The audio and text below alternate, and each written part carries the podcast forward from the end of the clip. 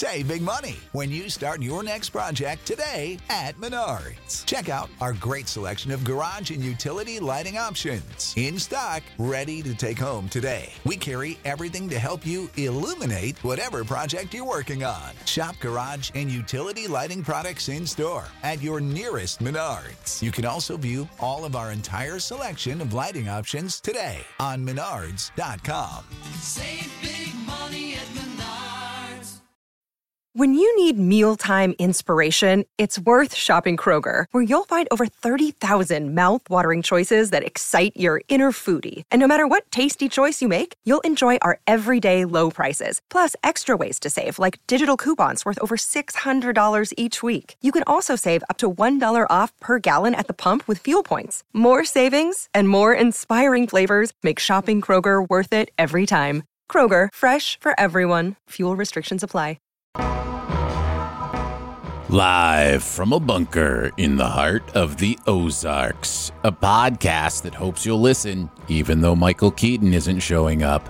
It's Sif Pop.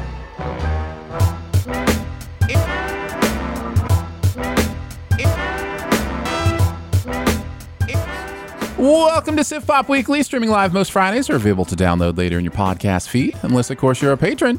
Patrons get perks. Patrons get those perks. We have an IMDb. I'm your host, Aaron Dicer, and he looks cooler running than Tom Cruise. It's Andrew Ormsby, ladies and gentlemen. That is impossible, but ahoy! Each week we'll chat about movies, TV, and whatever else from the pop culture universe is on our minds. And please welcome our other guest this week. You want hot takes? He's got 20. It's Jon Paula, ladies and gentlemen. Wow. Good to be back. Excited to talk box office because uh, I'm a little bit obsessed with numbers and Yeah. predicting things. So uh, buckle up. This will be fun. And please welcome our second guest this week. She is here all the way from Australia to throw another vote on the Barbie. It's Alice. Oh dear, oh dear. Our folks listening at home couldn't see my eyes roll, but if you were watching live, listen, listen. That was a top-notch pun right there. That that's the good stuff right there. Look, you didn't say shrimp on the Barbie, so I'll call that a win because we do call it a Barbie, but we do not call prawns shrimp. I need that. This is a PSA. We call them prawns. No Australians ever called it a shrimp. Well, it, it- shrimp wouldn't have made sense in regards to the movie, so I had to had to uh, make it in regards to, to Barbie the movie. Exactly. So, it So, worked it's all good. So. And now you're all educated. now, now I'm glad. Uh, I feel feel much smarter now, and I will never say shrimp again in Australia. Next time I'm visiting. Yeah. Uh, guys, it is so cool to have a four person show today. Like that's this is fun. I'm glad to have you guys here. We talked a little bit on the pre-show uh, about some of the history of actually I don't know that that's on the pre-show. We talked a, we talked a little bit on the pre-pre-show uh, about that stuff. So maybe Phil will uh, include that at the end of some outtakes or something. But uh, but it's been interesting just kind of to to think back at how long we've been doing this and you know you guys are often on the show and I'm so very thankful for that. Uh, we have a special episode today. We're doing the summer sum game picks today and so i thought it might be fun uh, to get a few voices in here and to get a few predictions and this of course commits you to september to come back and to uh, see Looking how we did and who won uh, the the battle between us. So I'm looking forward to it as well. Now, if you want to play the summer sum game and you downloaded this podcast the day it came out, you have two days. so, Oh. like, uh, you yeah, your time is running out. I would recommend right now pausing this podcast, or if you can, you know, multitask. Uh, going online right now to sifpop.com, clicking on Summer Sum Game, and getting your picks in so you can play against us. Uh, excited to see those. I think we've got about 30 people who have uh, made picks so far. Um, so if you want to join in and see how you can uh, stack up against the rest of us, that would be a lot of fun. But again, has to happen immediately because it does close uh, Wednesday before Guardians of the Galaxy 3 comes out next week. So, uh, or as you're listening to it, if you're not watching live uh, this week. Uh, okay, here's how this is going to work. We will get right into it, guys. Uh, we have each picked our top 10 domestic earners for summer 2023. That calendar uh, goes from the first weekend of May to the first weekend of September. It includes uh, all the money made by movies that come out the first weekend of May. So if they make some on Thursday previews or whatever, that goes into the total as well. Um, and then it goes all the way through Labor Day in September, uh, that Monday. That's when you stop counting, and that's I think an important distinction from how box offices typically tally, Yeah. which Right. is you normally count anything the movie earns in its lifetime is counted when it came out. So even if a movie comes out, uh, it would be a bad idea, for example, to pick a movie that came out on August 30th because you'll only have the first week of its uh, correct. total. included. Unless you, You don't. it's You don't know make a- my strategy. Unless you you, think it's going to make 150 million dollars opening weekend, uh, or whatever the case may be. It could. Avengers Endgame 2. Come on, Alice Asteroid is- City. Alice is like, um, can I redo my picks a little bit? I just on, want it out there. City. I said this in a, a little bit before, but um, for the listeners now, this is slightly rigged, and I feel like I'm here just so that Andrew doesn't lose again. Because as an Australian, the domestic understanding of this is just so far out of my purview, and mm-hmm. so I have to think on a completely. Di- I can't think as myself. I have to think as an American. That's completely different. It's, mm. it's easy, just be stupider. We're a simple folk.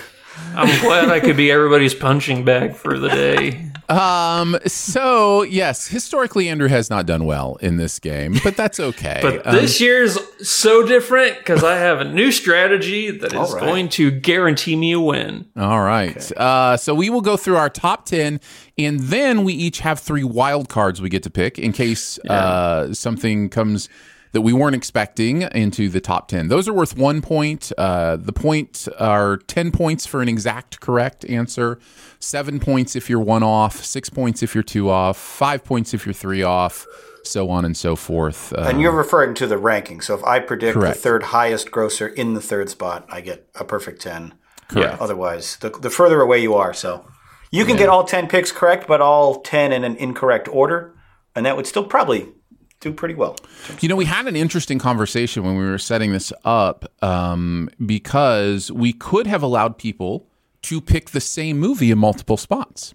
And then we chatted about, hmm, what's the strategy there? And the top 10 strategy, we're like, that's actually okay. If you want to risk that and say, you know, put the same movie in a couple different slots because you think you'll, you know, you're more determined, that might work. But when you get to the wild cards, it doesn't work because then you just put the movie you think you're going to make the most in all three wild cards and you get three automatic points and then it just yeah, messes things up. So, uh, so yeah, it has to be different movies in each slot uh, the way it's set up now. But we'll go in order, starting at the top. We don't usually do this. Usually we count our way down to number one, but we're going to start with number one because honestly, with something like this, I think the more interesting conversations happen the further you get away from I, number I'm one. less confident the further we go, for sure. yeah, yeah. Spots 8 through 14 are like, ah, I don't know, it could be anything. but the top three, I'm more confident in where they're going to place and how much they're going to make.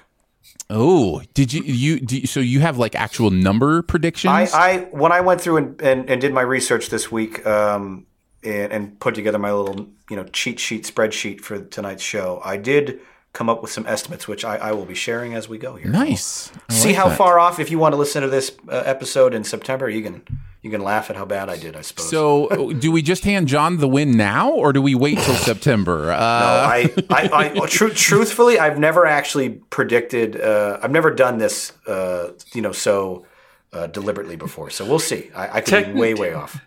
Technically, I didn't even make my list. It's true. Technically, I just sent Andrew's list to him. No, what I mean by that is I'm not the one who came up with my list. You borrowed it from like a Variety Fair article. Did or you something? use No. ChatGPT? I used ChatGPT. I created an algorithm that has tested, you know, uh, variables such as you Isn't know, like that domestic- cheating? I gotta feel like that's cheating. Is it cheating? Because a if it is right and I win the whole thing, then you can make the argument, yeah, Andrew, you didn't win, but in my heart, I'm going to say that I win. And I- if I I, lose, if it is totally garbage and I go, That's all right. I didn't make the list. I can't lose.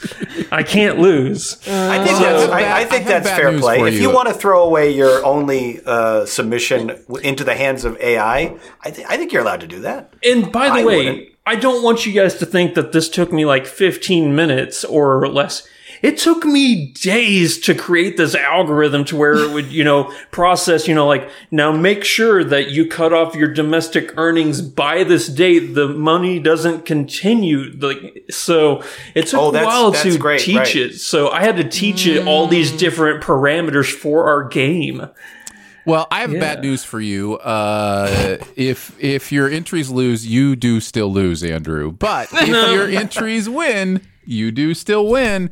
And I have no problem with you using ChatGPT. I asked ChatGPT who I was, and it said I wrote some book that doesn't even exist. So uh, I I don't put a lot of faith uh, in ChatGPT. Also, a, a third good news is if this does absolutely garbage, that should comfort you all in knowing that Skynet is still that far away. But Yeah, then I'm if you not- do amazing, then it won't comfort us, Yeah, Andrew. that's and you going to freak just- us out. If if Yeah. your list is is correct, uh, it's it's going to be concerning.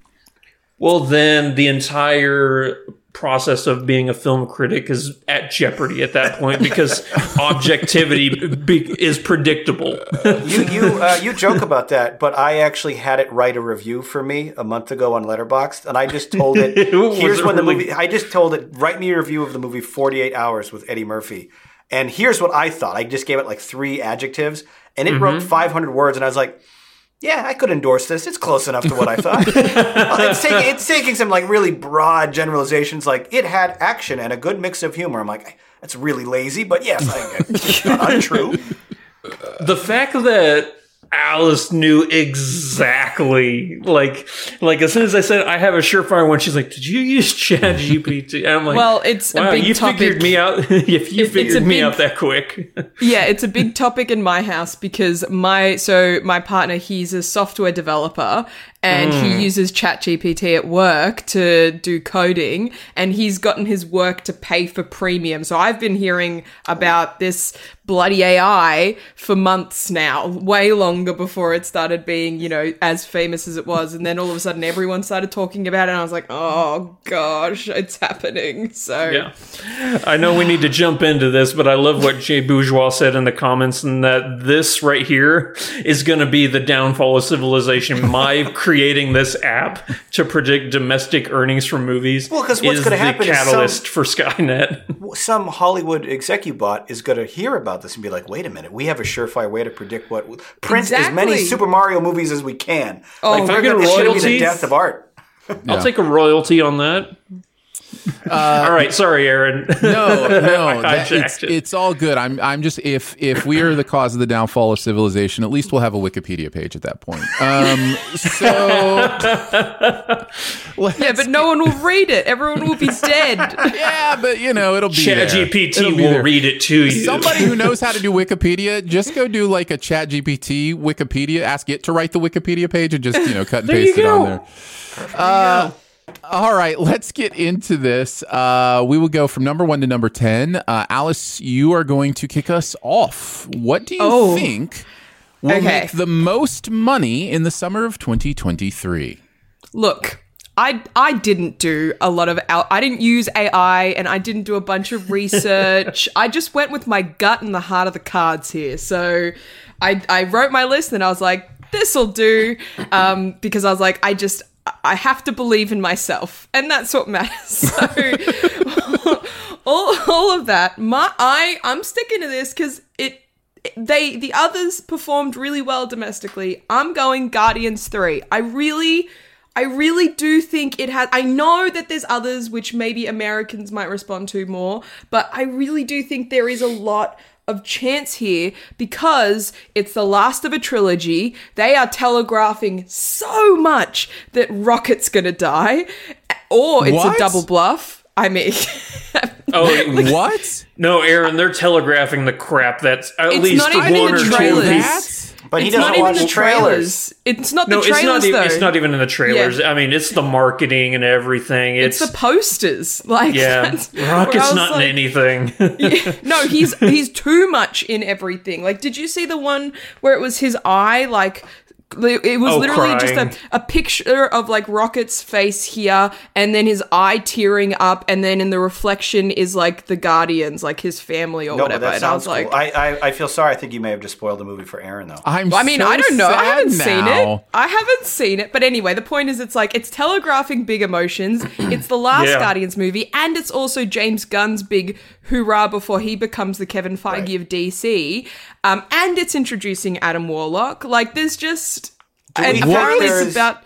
Oh, Adam Warlock. What is okay, going Aaron. on? Aaron, you have no idea who Adam Warlock is. Now you're just making Alice feel bad for no reason. that was announced in the news.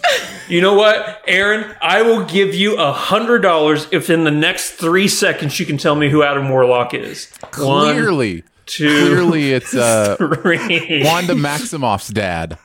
Yes. Actually, do you know who Wanda Maximoff's dad is? Uh, Quicksilver. Magneto. Quicksilver's Quicksilver's her brother. Brother, that's yeah, that's what oh, that come on, is. Aaron. Magneto's their dad. Yeah. Anyway, so yes, that's why. Gar- Guardians Three is a is a fine pick uh, for number one. I'm just gonna keep moving the ball along here, Mm-hmm. uh, but it's it's the wrong guess because the Little Mermaid is going to make more money Wow. than anything else this year. That's an insanely confident pick that you just threw out there. I, I, I not only think it's going to be the number one movie of the summer, I think it's going to be the number one movie of the summer by 50 million or more. No. Uh, Aladdin, Lion King, Beauty and the Beast, these all made like a billion dollars, like 60 or 70% of which was domestic. These movies put up huge numbers. Little Mermaid has a four quadrant appeal. Millennials like myself are going to take our kids. That's a $50 ticket right there between the two kids and my wife. Like, this movie is going to make so much money. All of the woke nonsense controversy around the casting notwithstanding. Uh, I feel really confident. Actually, this will be number one. And if I'm completely wrong, I would I would actually love that too. Uh, I, I love being proven wrong, especially when it's. I love when movies don't make money. yeah, I, I, I don't know that I'm personally like super excited for this, but I have a five year old daughter, and I'm definitely going to take her to this, and she's probably going to love it. Um, yeah, I mean, I understand why ChatGPT didn't put it that high on my list. Maybe it's because, and just guessing here, do you think that woke like backlash is going to have any effect at all on no, the box no, office? not at all. I mean, we, we had the same. I know it's stupid. before um, uh, Captain Marvel came out, and that made like a billion and a half dollars or Mm. whatever. And, um, this is the only movie of my uh, 13 picks that I have grossing over 400 million domestic, which is to the tune of Mario for comparison. Like that, that would be a big hit if it if it passed 400 million domestic. All right. And I think it's the only one that can do it. Truthfully, Uh, Andrew, what do you what do you quote unquote you have at uh, number one, and why did uh, quote unquote you pick it? Obviously, the number one movie this year is going to be Fast 10. What? Oh, interesting. Domestically, oh, gosh, domestic. Now, is- that is just worldwide, so it might compete. Yeah, that's So interesting. wrong. All right, okay. There's no way. so wrong. Oh my god, what algorithm did you do? The, it, it used the, the the I think a lot of the uh, uh, the Chat GPT algorithm is based not only on like a past film, uh, like uh, how past films performed, but it also looks at cast. And this one has like you know Vin Diesel, Jason Momoa, John he has the biggest Cena. cast of anybody, sure. Yeah, and I think that that's really what it's taking into account. Also, it's Hmm. Fast 10. And those movies, as much as I hate them, I'm sorry, I hate telling that, Jon. I know you love them to death, and Aaron, you like them too. I do. I'll be back next hate- month to review. I hate review these it. movies, so I want you to know how much it pained me that I went ahead and I left it there on. Well, on- if it if it makes you feel better, it'll definitely, certainly bet anything you want that it'll not be the number one domestic grosser. Like I would put the mm-hmm. house on that. It Yeah, just- Andrew, we were meant we were meant to start with Jon, number you put one. you put the Little Mermaid at number one, so we'll see. Uh, actually, I'm Andrew, not Andrew, confident about that. I We, am we, was, we were meant to fast. start with with our number one pick, not our number oh, ten. Yeah, yeah. Equalizer three. listen, listen. I will just say, uh, if we had done this last year, and somebody had put Top Gun Maverick at number one, it we would have had the same reaction. Like I it, I might have put it at number one or two if we had this chat. It's- I, it- I really thought that would do well. I didn't think it would do that well. It's it's. But- I'm just saying anything can happen. Now, I think it lost its chance uh, to compete uh, on this list when it refused to name itself "Fast Ten Your Seatbelts." Uh, That's that is Hard agree. that That's going to be a tagline, though, right? That's that's when it lost. Uh, my number one is one of your three number ones. It is Guardians, of the Galaxy uh, three. I think uh, it is poised to kick off the summer big. Uh, Mario's had its time. And there's nothing coming for a little bit. It has the whole summer to make money. Um, I think, yeah, I think Guardians uh, three is is poised to be the number one uh, for the summer. Solid Um, pick. Yeah, hmm. I think I think that's I think that's where we're at. Uh, Alice, I got a question for you, real quick, before you hmm. do your number two. Do you know? And if you don't know, obviously it's it's not a big deal. But do you know like how close the Australian market is, like when it is compares to like the American market for domestic earnings? Like, do you The think the Australians care or like the same movies and stuff like that, or Uh, the Australians market is v- not. I, I will say this: um, things that might have more of a military uh, indication towards it certainly don't perform nearly as well in Australia as it does in America.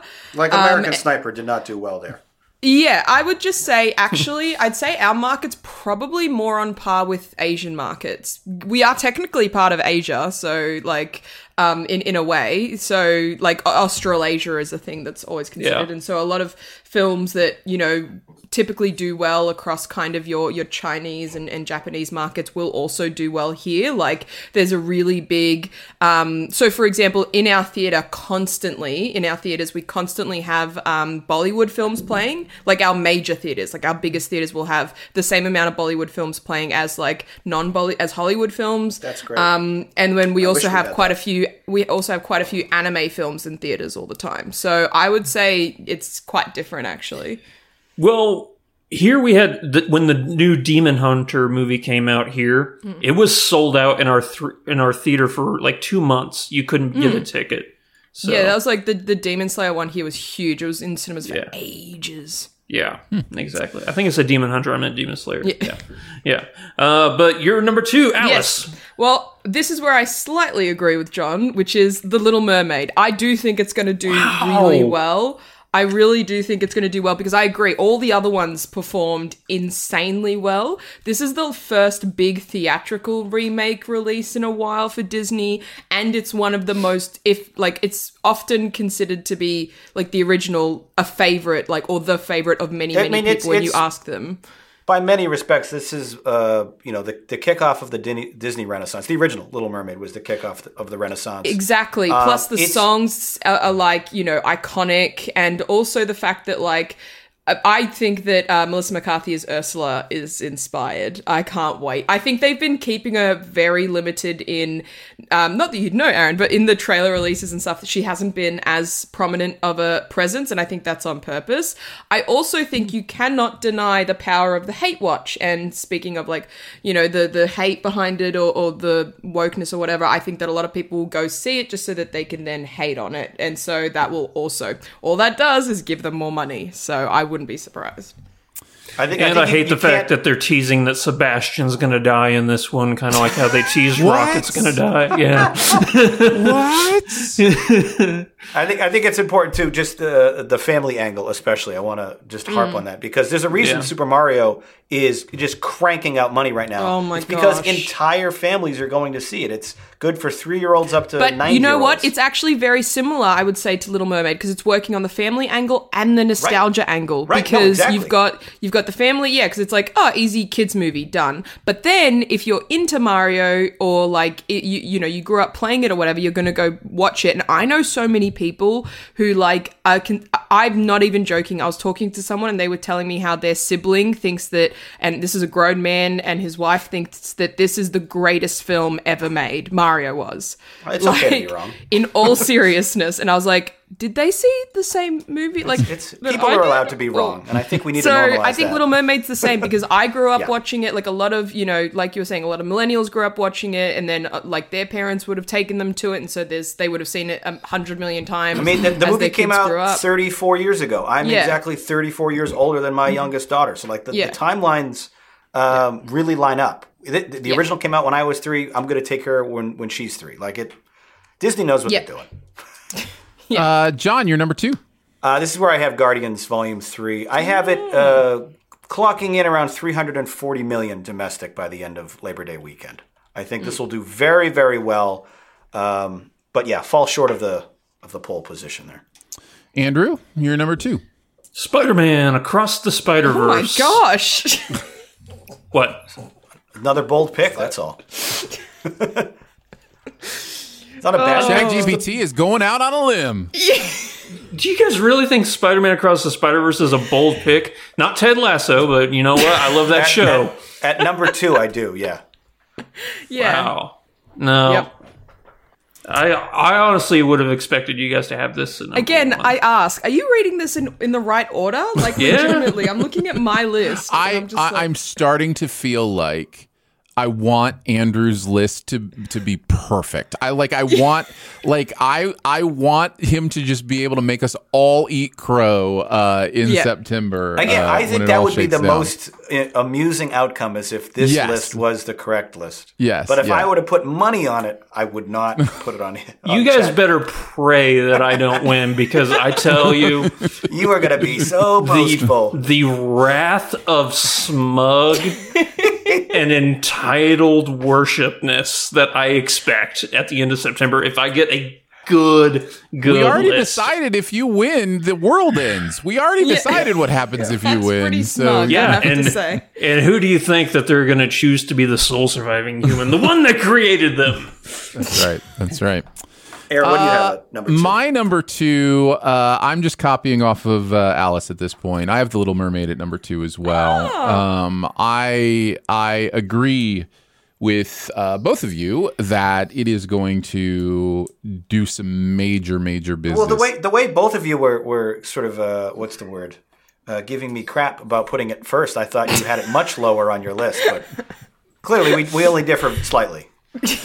Um, so the the only thing that could hold it back is sometimes things are just done. And like if people are just done with the disney live action remakes and you know some of them are coming out on disney plus now. Peter pan and wendy just came out That this that is the big question and- mark because it's been a couple years mm. since we had a big proper live yeah so there is that element of like people could just be done with them uh like I mean, Dwayne just came out and said they're doing a live action Moana, and that did not get a that did not get a positive response. no, that, that kind of hit the ground with a resounding thud. well That I- made yeah. no sense to me. Why, if you're gonna do that, don't skip to Moana. Do Princess and the Frog. That didn't perform at the box office like when it first came out. oh, a That's live action. Princess and the Frog would be great. right? They'll they'll do it, uh, gu- guys. They'll get to it. I But promise. not Moana first. It's too soon. It's like being They looking gotta- to do a new Frozen. I'm like, well, they have I uh, they have the new Splash that. Mountain ride they have to promote. So don't That's get true. That's true. That's true. Alice, what do you have? It's third. well, I I do want to Okay, say sorry. one Oh, one yeah. other thing with um that whole idea. If Hmm. if there is a uh, a backlash, it could be similar to how we've seen with what happened with Lightyear. Right? Yes. Because there's Hmm. never been a Pixar sequel that did not do gangbusters at the box office. And Yeah, if we were having this conversation a year ago, I, I would have put Lightyear in like the top three or four, and it I don't even think it made the top twenty. it tanked. it So- cratered. So And there that was a big is surprise. world. There is a world where people are just done with it And the little more. It is it is the world of ChatGPT, apparently. Yes. All right, Alice. Now we can uh, go to your number three. What do you got? Very similar thought process to the reason why I put Little Mermaid number two. I think that you cannot deny the power again of Disney and Pixar, which is why Elemental is my number three. Ooh, I love it. I That's love big that swing. because. I keep I, I, I obviously you haven't seen them, uh, Aaron, but the teasers they've been releasing look amazing, And, it just I got thi- I- selected for to close out Can. Yeah, and and I just I don't know. This in is what I meant by I went off vibes here because I just get like inside out vibes in terms of the way it's going to make me feel, the way the story's going to going to kind of go across and the fact that Inside Out made so much money. So I'm like I can see this when everyone's gone and seen Little Mermaid and they're like same sort of th- thing. It's like okay, we want to go see a fun movie that isn't going to be like too intense in the action and we can take all our kids to and and that and then people are going to go see it for the craftsmanship plus it's pixar i can see elemental doing gangbusters Fun pick. Jon, what do you got at number three? Uh, this is where I have Indiana Jones and the Dial of Destiny with an okay. estimated cume of 320 million. Um, this is a big question mark for me because I, I feel like, to your point, Aaron, about are we done? I feel like Indiana Jones is either going to capture that lightning in a bottle, like 30 year legacy sequel magic that Maverick did, or it's going to be like, I don't want to see an 80 year old man throw his whip anymore. Like, it, it- You it- don't want to see could be- Taken three.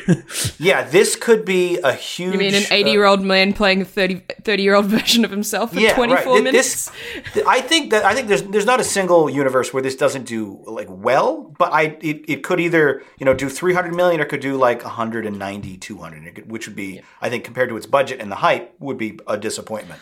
I agree Um, with your thought process purely because I, I was like, hmm, when I was doing the research, I was like, wait, how much money did Jurassic World Dominion make? Because I feel A like that's lot. a similar. so much money!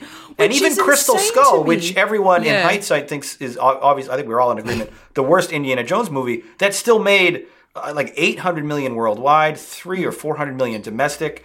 And if this movie's good, uh, I think that can help it. I think word of mouth is going to really make or break Dial of Destiny. If the f- opening weekend reviews are great, I could see this doing really well, especially with like uh, the dad crowd, right? This is a movie my dad would see, a movie I'll go and see with my dad.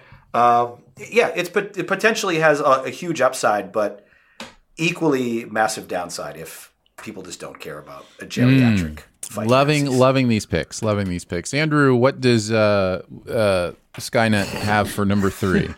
you guys get ready to. Oh, here we go. Yeah, we're gonna go with Transformers: Rise of the Beasts. Oh my god! Jeez. Andrew, This- this, is a joke at this point. you sure you didn't? How do are you guys sure not think this in- one makes sense? Honestly, how do you guys not think Domestically, Domestic. domestically. Think about it. This movie comes out in June. It has so long to make money. You Are guys you were sure talking you about plugged in movie. domestic? Will you? these all seem like international picks to me. Yeah. These seem like No, movies that'll these do are- well in China. Yeah. No, this is going to do a lot of uh, money domestically because, and I actually agree with ChatGPT here because, like you guys were howling about for all the other movies, you need movies that get multiple people in seats. You need a family movie. This is a family movie. You are going to have it? parents taking their kids to. s- Transformers is a kids movie. They've always been kids movies. The last three Transformers in a row have all made less money than the one prior. I don't think this breaks 120 million. And top three, you're going to need 300 million. Andrew, Only reason I, knew this movie existed was because the trailer played in front of like Mario or something when I went to go see it. Like I literally didn't even know it existed. Uh, So- and, and Andrew, I'm so thankful to have you on this show. This is this is so much fun. I Well, yeah, the conversation is way more interesting. It does. it's really, really. And again, there are a lot of there are a lot of ways to serve up crow on your list already. So, and I'm um, telling you, the more you guys throw flack my way, the more it's just going to go right Well, back I, at you. I, I hope you know we're not throwing it at you. I just, the audacity of, Nope, of AI nope. to make these picks.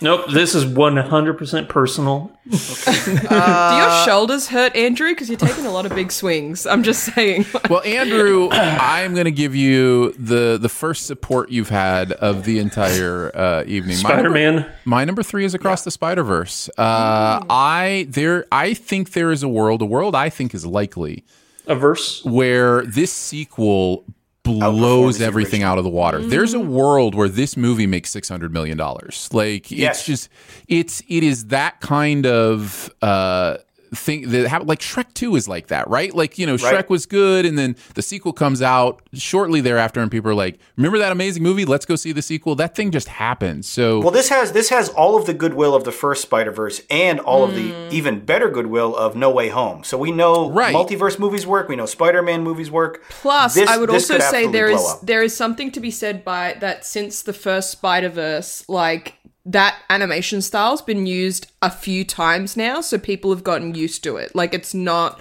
going to put people off because it's going to be too different or or difficult for them to watch because so many movies have adopted it. Um, so I think that there is a lot more comfort in it as well. Yeah, You're a little- suck so hard. You guys suck so hard. I had it at number two, and you guys were throwing it around like it was the worst decision ever. Aaron has Re- it at number three, and you're all tape. like, you I know what? give you crap about no, that. No, okay, I thought- I fine. thought you Aaron, I know you. I thought you had it but tied, but I these don't think it two was right. down here, these two, no, they Andrew, are I'm in not cahoots. supporting Aaron. I think that he's still wrong. I'm just, I'm just like, I'm just saying it could do well. I, yeah, I was gonna say you- you're both a little bit more bullish on it than I am, but I I don't think it's a an, a totally like out of left field pick. And, uh, Andrew, of yours three so far, that's the one you'll get closest on. if it wasn't for the fact that if it wasn't for the fact that I don't want Phil's movie to tank, I would be so so happy whenever the Little Mermaid just flops at the box office. Flops But- like a fish out of water. Yeah, as long as as long as Phil's not getting royalties on it, then yeah, just yeah. I can see oh. the headlines now.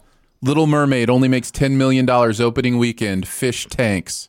Uh, Alice, uh, what your Calling. number four? Okay, this one's my big. This is my big swing, but there is so much hype around this movie. I think Barbie is going to make a lot of money. Ooh, I think it's going to make four. it. The its marketing has been genius, and I mean that. Yeah. Plus, that is a.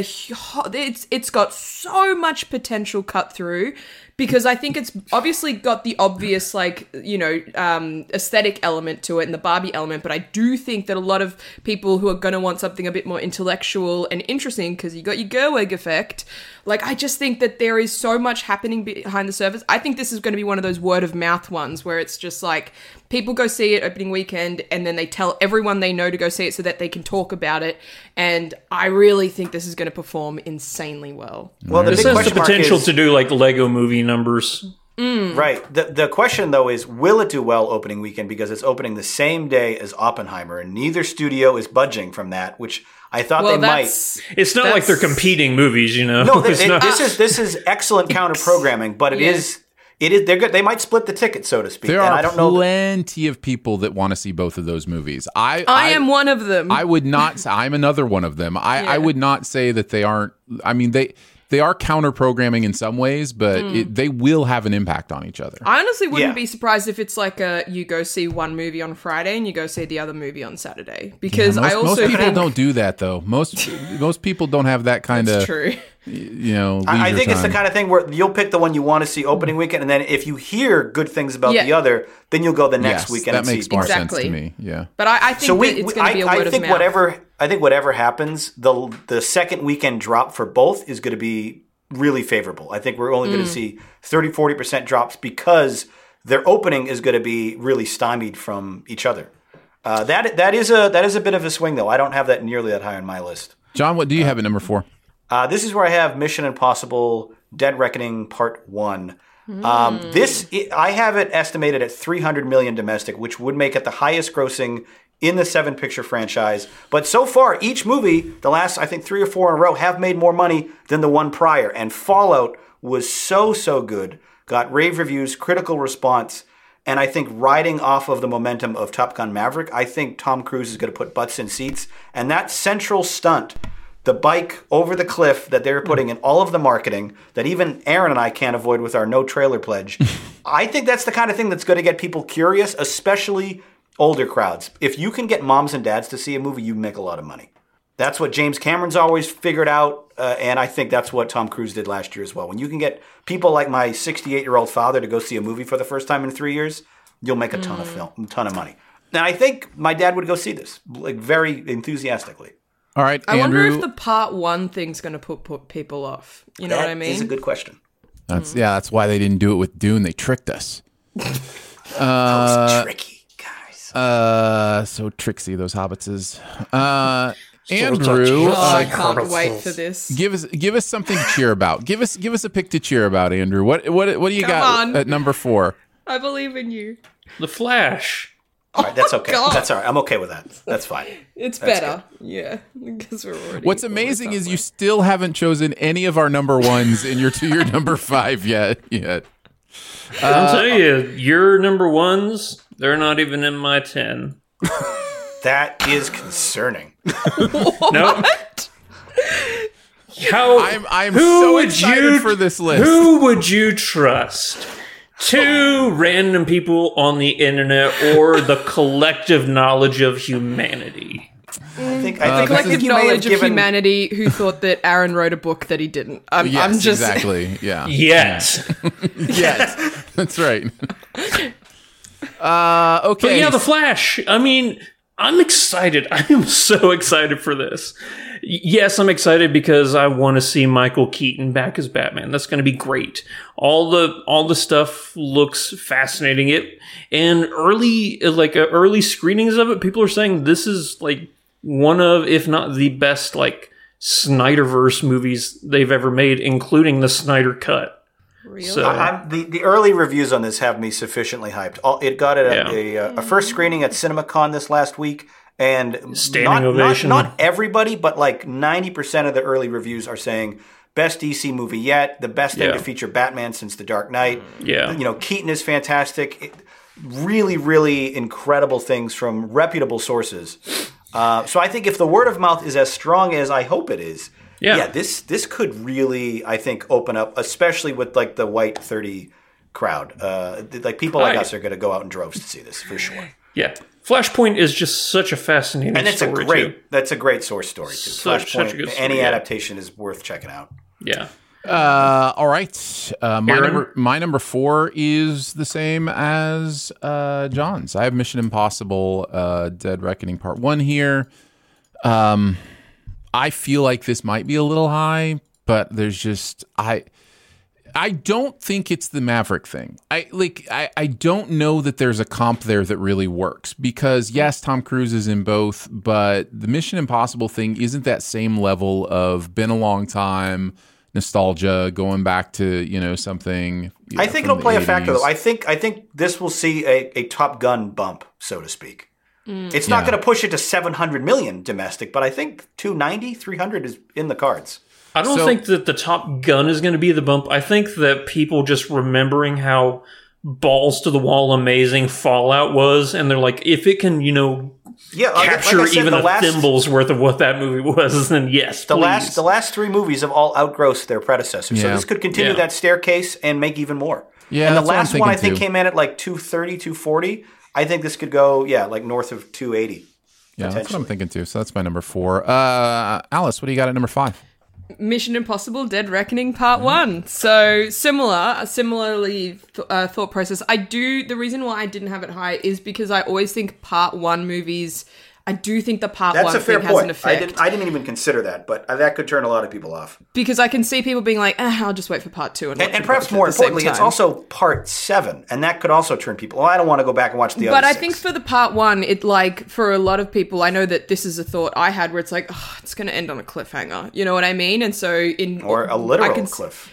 literally could be an actual cliffhanger. Like we could We see a cliffhanger for once, Yeah. which would be amazing and frustrating all at once. I do think though the and I say this like you know thinking about it from the general movie public, I can see people being like, "Oh yeah, Tom Cruise, Top Gun." Like not even considering out about it from the Top Gun perspective. It's more like, "Oh yeah, it's the same movie. like it's just another of the same movie." I, I think- enjoyed I that think movie. people I'll enjoy this movie. So a lot of people just like actors and remember who entertained them, and they're like, "Oh yeah, Tom Cruise is always dependable. I'll go." watch Yeah. him." Plus, you know, when you got action movies, always do well, and I feel like, especially with James Bond, uh, last wait, no, last year before last, last year, two years ago, twenty two years ago, Yeah. yeah. So that obviously, you know, did well. And I think that's got the same sort of effect here as with the long standing and the action and the oh my gosh, Yeah, this J- is gonna James be Bond's a, big very one. good comparable. So I can see it doing well, just not slightly less well than what you two thought. for sure. Uh Jon, you're number five. Uh, this is where I have the Flash, and uh, Hmm. I, I estimate 275 for this one. And I think we've kind of already talked about everything Hmm. else. Uh, That is Andrew? reputable. Uh, for number five, this is where I have Indiana Jones and the Dial of Destiny. Okay. Nice. That makes sense. I think I think I think if it comes fifth, that will be fifth. I think would be a very respectable uh, finish for that film. And Yeah. I think uh, Chat GPT's best guess yet. Are you guys at all excited for it? I I am actually. I saw a, a couple. gl- I didn't watch the whole trailer, but I saw a glimpse, and I was like, "Oh, that's." I'm intrigued. Indian. I have the poster on my wall, right? Like this. Is my, Raiders is my second favorite movie of all time. I am obsessed with those films. I love this character. I I don't. I'm very hesitant though about an 80 year old man punching Nazis again. But James Mangold has a really solid track record. I'm excited for the James Mangold it's the and the, Phoebe Waller part. Bridge. Those Yeah, two it's- are the it's- things that make me excited. I think this might be a great movie, and I also have it at number five. Um, I I think it will depend on word of mouth if it, if for it to get up that high. Um, but it really does have, and it's also that thing where you know you talk about the Disney live action things haven't missed yet. Indiana Jones movies haven't missed yet either. Like That's a lie and a half. no, not in terms of box office. in terms of box Fisca- office, fiscally, yeah. yeah, Crystal Skull made a ton of money. Um, like so, so much, it like unfairly. So, I mean, I remember going to see it as a kid, and I'd never Yeah. seen any other Indiana Jones movie. I literally was like, "This is a movie at the movies," and my Yeah, parents right. took me. Yeah, so. I was I was there opening night. It was, and I Yeah. I enjoyed it for what it was. It's not a great movie, but So I Uh, think the other I- the other the other thing to consider too is uh, Harrison Ford adores this character. Unlike Han Solo, which he has sort of an open detestment of, uh, he likes playing this character. He wants to be the only one that plays it, and I think his enthusiasm will help uh, market the film. It'll help, I think, make it a, an enjoyable experience because he's not just doing this for the paycheck. He genuinely likes portraying this character. And the That's why he came back. him. That's why he decided to come back at you know age eighty. I saw had he a- said in an interview that uh, he was like, "Chris Pratt will never play Indiana Jones." Yeah, Yeah. yeah.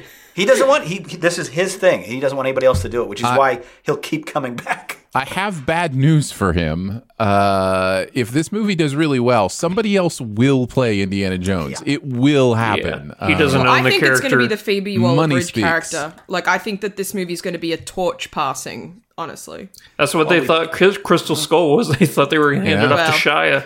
They can't really do that anymore. So Yeah. they're like, what if next what one. if Shia pops up in this movie? Uh, the I was one? wondering about that. I would legitimately be excited to see that because I like. I reckon it'll be like an end. I reckon it'll be like an end. Okay, this is my. I'm gonna. I'm gonna predict. I'm predicting it because it's my number six. It's my number six anyway. So we're about to talk about it. Okay. So Oh, okay, let's continue cool. the conversation. But um, my theory is that like he'll do something. He'll hand over the torch, or like Phoebe Waller-Bridge will become the new archaeology professor or something, and then he will finally go into retirement where we see him at the end with the the the mum and Shia Karen LaBeouf, Allen, like him yeah. walking to Mutt, a house right? and like yeah so Mutt. i reckon it like that'll be one of the, the that'll be the moment where it's like he's now going off with those characters and he's going to go retire and enjoy himself and then she will take on literally like I maybe he'll that. she'll i can literally see her taking the akubra and putting it on and then that's how it ends All right, very nice. Uh, Jon, I guess that means we're at your number six. Uh, this is where I have Spider-Man Across the Spider-Verse. All right. Uh, I'm excited to see this. I think a lot of other people t- are too. But the other movie, as good as it was, only made I want to say like uh, 190 million. So I don't see Mm-hmm. this doing like hugely better. I think it'll do maybe 235, 240, which would uh, place place it sixth for the summer. What did it? Uh, what did the original one make? I, I'd have to check, but it didn't make as much as i thought it was it Yeah, wasn't less than 200. yeah. Hmm. Let me double check. andrew's like oh no No. Uh, it made, one, it made one. it Again, made if you- 190 domestic. if you think that I, any of my confidence has wavered at all, you you are you are clearly misreading my emotions. With everything, I am I am more cemented in this that Yeah. I am actually starting to convince myself I never even used ChatGPT.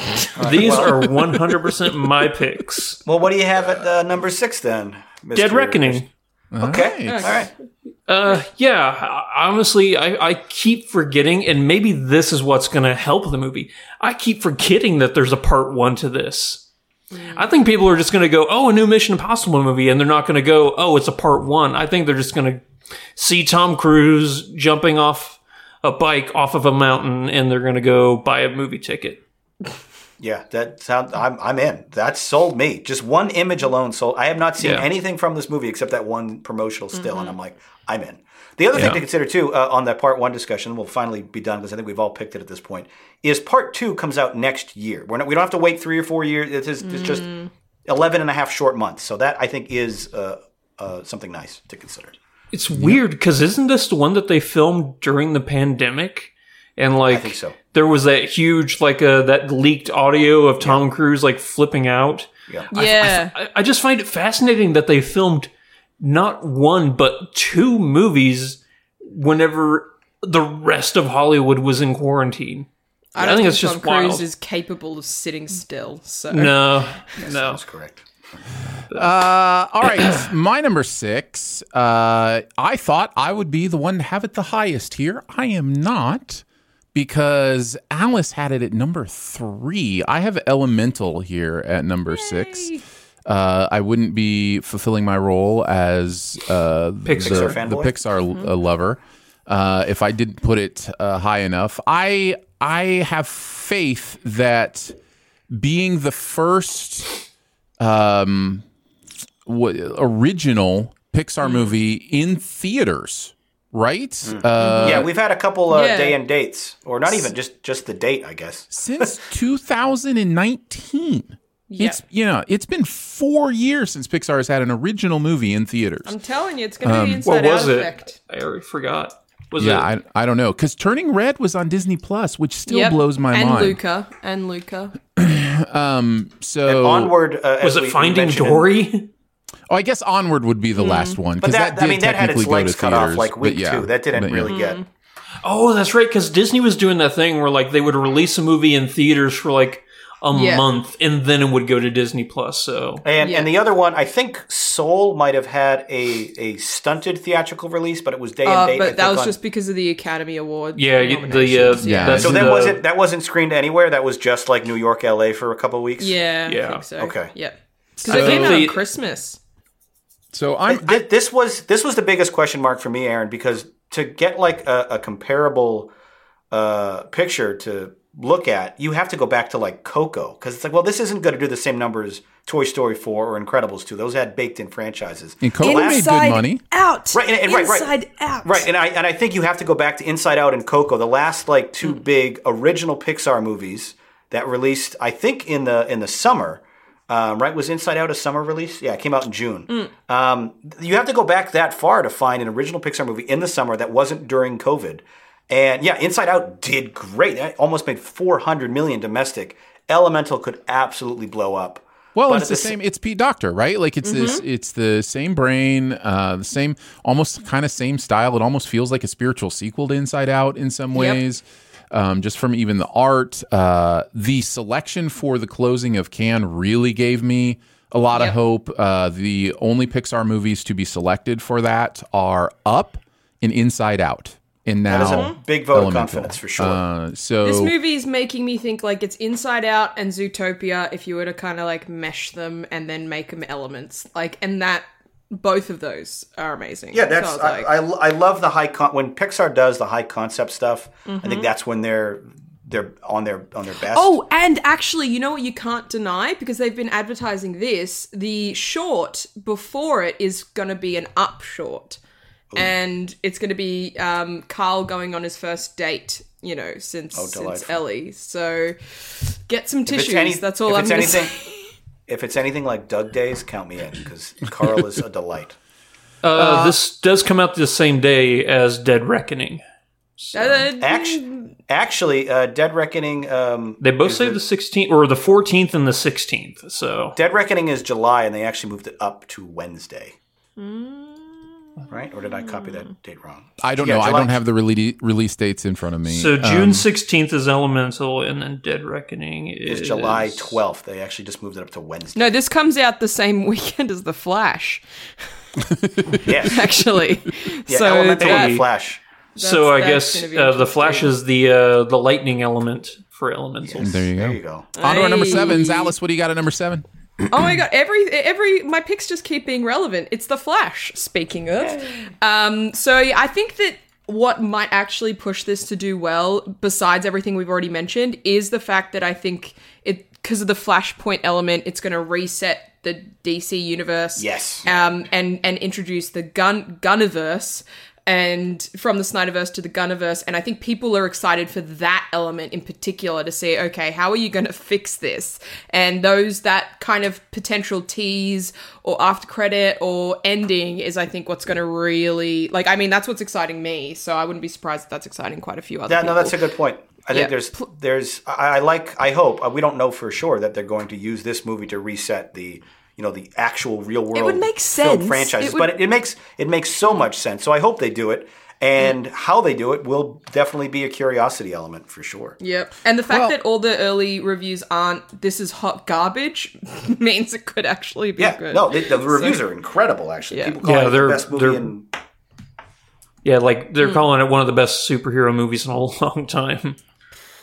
Uh, Jon, what do you got at number seven? Uh, this is where I have Oppenheimer, and I'm actually surprised we haven't talked about this yet.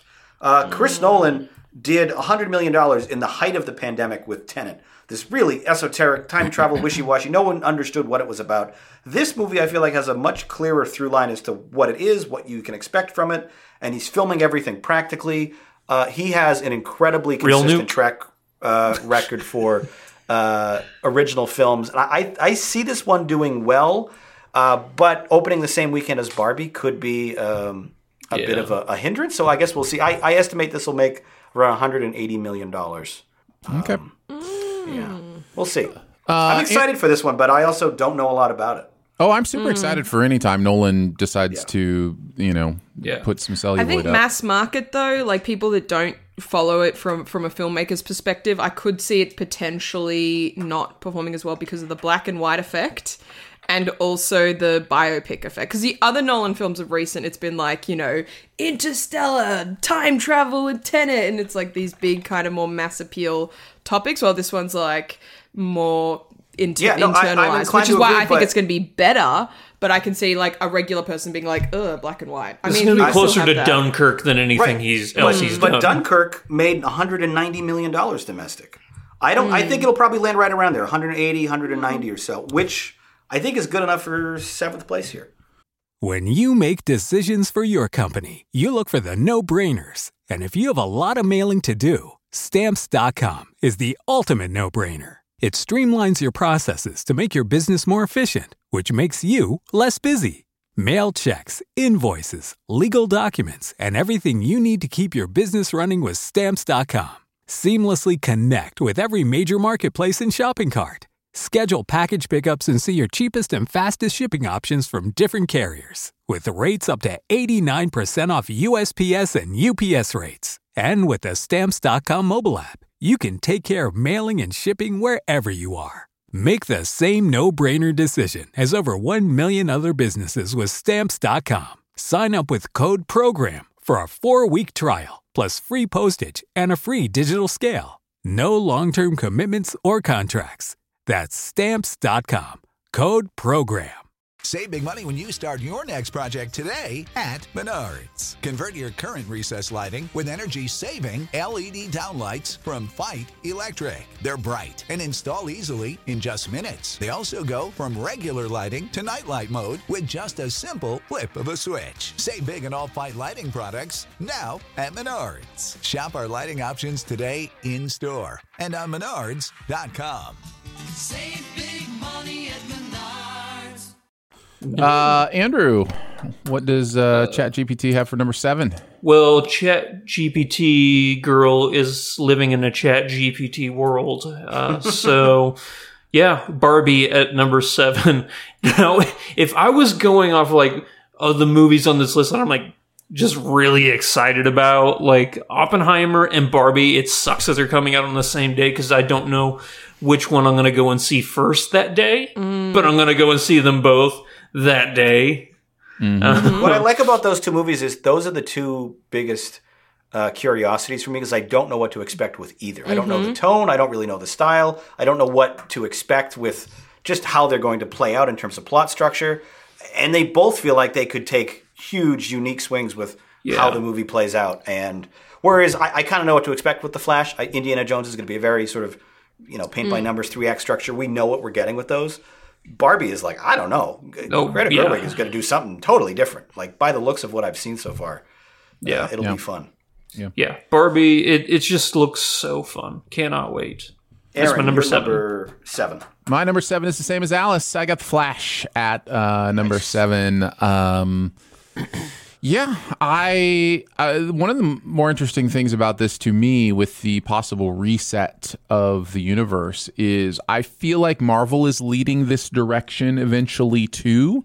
And this is a rare instance of DC getting somewhere before Marvel does, uh, where you know they Cleaning, get to the, cleaning the slate. cleaning No. the slate, Oh, cleaning the yeah. universes, um, because I Mm-hmm. think that's where the whole multiverse thing is leading with with Marvel. Is We talked about new this in our in our Ant Man So- review a couple months ago. That Marvel has too many sort of dangling threads right now with all these possibilities of resurrected characters, and until they sort of uh, uh, tourniquet that multiversal option and just get back to Universe six one six or whatever, uh, it'll be I think a problem for them creatively because it's like nothing matters if everything can come back to life. Correct, correct. Uh, But I also find it interesting that apparently uh, wasn't uh, the actress who plays Kamala Khan, uh, Amani Vellani, I think her name is, um, or Iman Vellani rather. Um, she was saying that this isn't the six one six universe. Apparently, the MCU. Well, whatever it is. A lot of this could be. Uh, uh, So I'm wondering if that's going to be like part. If they do a clean slate, it's going to be like, oh well, now we're going to take you to the six one six universe. It's, it's Like- what I've Yeah, been right. saying. Like, we need to just have the living tribunal just pop out of space and go, you guys, you're cut off from the multiverse. Goodbye. Mm. And then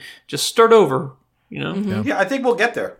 Yeah. So I find it interesting that the Flash is getting there first, uh, or at least appears as if it Mm. Out might be necessity. getting there first. Uh, I thought you were going to go with uh, DC doing legacy characters, like bring him back, like uh, uh, Michael well, Keaton but and Marvel stuff. got there first. That's what I was going to say. Yeah. So, like you know, um, but And that uh, worked out pretty well for No Way and Home. it did work out pretty well. and who doesn't want to see Michael Keaton again as Batman? Like, I, think mean, everybody's jazzed for that. I don't think You there's wanna get person nuts? on the planet that doesn't. Let's get nuts. I think it's really exciting. So, um, so yeah, I think it'll it'll make some money. All right, let's go on to our number eight. Alice, what do you got? This is where I have Fast X because I what? Oh, do you? There you go. Me and Jon on the same on the same wavelength. Don't. Oh, yeah. you have it at at. Uh, I have it as well. all right, Clearly, it's number one movie of the year. I think it's going to do really well internationally. Like I think that the Asian markets are going to Oh. go nuts. No, they love I this think stuff. that They love domestically, I think it'll do well enough. But I just, I just, oh, I also hate. I, I the think I think movies. enthusiasm for this franchise has really cooled down. Eight made less than seven. Nine made less than that. Hobbs and Shaw did less than both. I mean, they've been to space. That's like the joke, right? Where it's like, oh, next They thing you know, they'll go to space, and then And they they've done have. that. So I'm like, well, okay, what? Now they've added an Aquaman. Is he going to actually have powers? Because that's the only thing left is that one of them actually Wait, what did you just say? superpowers. Oh. What did you just say? no, Aaron- Aquaman. Aaron- Jason Mom- Jason Momoa's in the movie, so she's Oh, saying I'm like, Aquaman. what- what- how is that a crossover? that makes no sense. But the fact that you actually believed that there was a possibility that the DC universe merged with the Fast Family universe, that Uh, okay, uh, I was Will worried there for Will he have powers? I'm like powers. no, but she, but she's talking about the the bombasticness and how Yeah. everything in Yeah, uh, I'm like, they're- the they're- the Fast only- universe is hyperbolic. I have joined Exactly. you back in reality. Continue. Yes, That's and and well, I, I, I'll say it more specifically. And Brie Larson, Captain Marvel, but not Captain yeah. Marvel, Brie Mar- Larson. Like the only thing literally left is that they develop, uh, they develop superpowers. Like that's that's Time travel. literally They pretty I'm much hol- already I'm have holding I'm holding out for superpowers. time travel in one of these. These Yeah, people are although I did see, I did see an interview with Michelle Rodriguez where she was like, "Oh, the fight scene that me and you know this character, I'm not going to say it now because apparently everything's a spoiler. this character have that's in the trailer. They're like, oh, we filmed that without a director. I was like, that's not something that's that's not good. That's not a good thing. That's no, actually, and- terrible. and if I if I can jump in, the one thing I think that has me uh, sort of less, uh, what I guess bearish, right, would be the opposite Mm. of bullish. The thing that has me bearish on on Fast Ten is Uh, James Wan, the director of the last couple films, ducked out after a week. He was like, "This is too much. Vin Diesel's too much drama. This is an absolute mess." They shot in the middle of COVID. The budget ballooned, I think, to three hundred and sixty million dollars. Just astronomically out of control production. Like famously, like heinous set. Like there's a lot of stress and anxiety coming off of this. and I, and I family. feel and I feel like if this doesn't screen early to critics, we're going to have an early indi- indication that they are not confident in it. it it's sort of It would uh, you have know, to make more money than Avatar 2 to get it, like, to recoup its spend. yeah, A- and and I think the other thing too is there's like 20 main characters in this. Yeah. the runtime is going to be like three hours long. This just seems like an that yet. unruly, just just like a big mess. I'm probably going to love it, but it does seem like just an uh, like a Two, runaway hour, train. At two this hours Point. and 21 minutes is the right. That's not Well, I- too I, bad. I will say, even people who have loved the Fast movies, like myself, uh, weren't necessarily on board with Fast Nine. Uh, It was- I- yeah, it I wasn't as them. good. Um, you know, you just tire of nonsense sometimes, and uh, even if it's intentional. And uh, yeah, I, I can see this this one uh, doing less. Um, I, I predict it'll come in at 170 million, which would I think be the low 170 point. billion. Yeah, the last five. it will be number one. uh, Andrew, what is your number eight? Uh, number eight. okay, oh, no. I need everybody. don't don't make it me. Don't make it. No, don't do that. Yeah, don't do that. Okay. This is the one where I have to reiterate that I did not make this, This list. is your Rip the- pick, Andrew. rip the What- Band-Aid what- No matter who, where oh my you god, got is it, it like from. is it like It book is club your or pick. something? Let's go. the Meg to the trench. Oh, That's a swing. Maybe it'll no, Aaron. You can't laugh because you picked the Meg. What was it? Uh, four or five I years have a ago. soft spot for the Meg. It won me this It game. It won you this game. The Meg won me this game because I picked it at number ten, and in the very last week of the the summer, it, made- popped into that number ten slot. Um, Yeah. and, and won me the game. The, so. the Meg is not a bad pick for like honorable mentions, but I don't think it's going to make more than Guardians or Little Mermaid, which you have yet to put on your list. like there's just I just don't see that universe. This this is not six one six. You're in some other playground. According all to Andrew, two. no one's gonna go see those movies. at number eight. Uh, My number eight is the same as Jon and Alice's. I also have Fast X- X at number Oh. eight. So, um, so Generally, it's been quite a copacetic game. uh, all right, on to our number nine. Alice, what do you got at number nine? This is where I have Spider Man uh, across the Spider Verse That's because really low. I That's am so low. genuinely, I'm genuinely surprised you guys have it that low.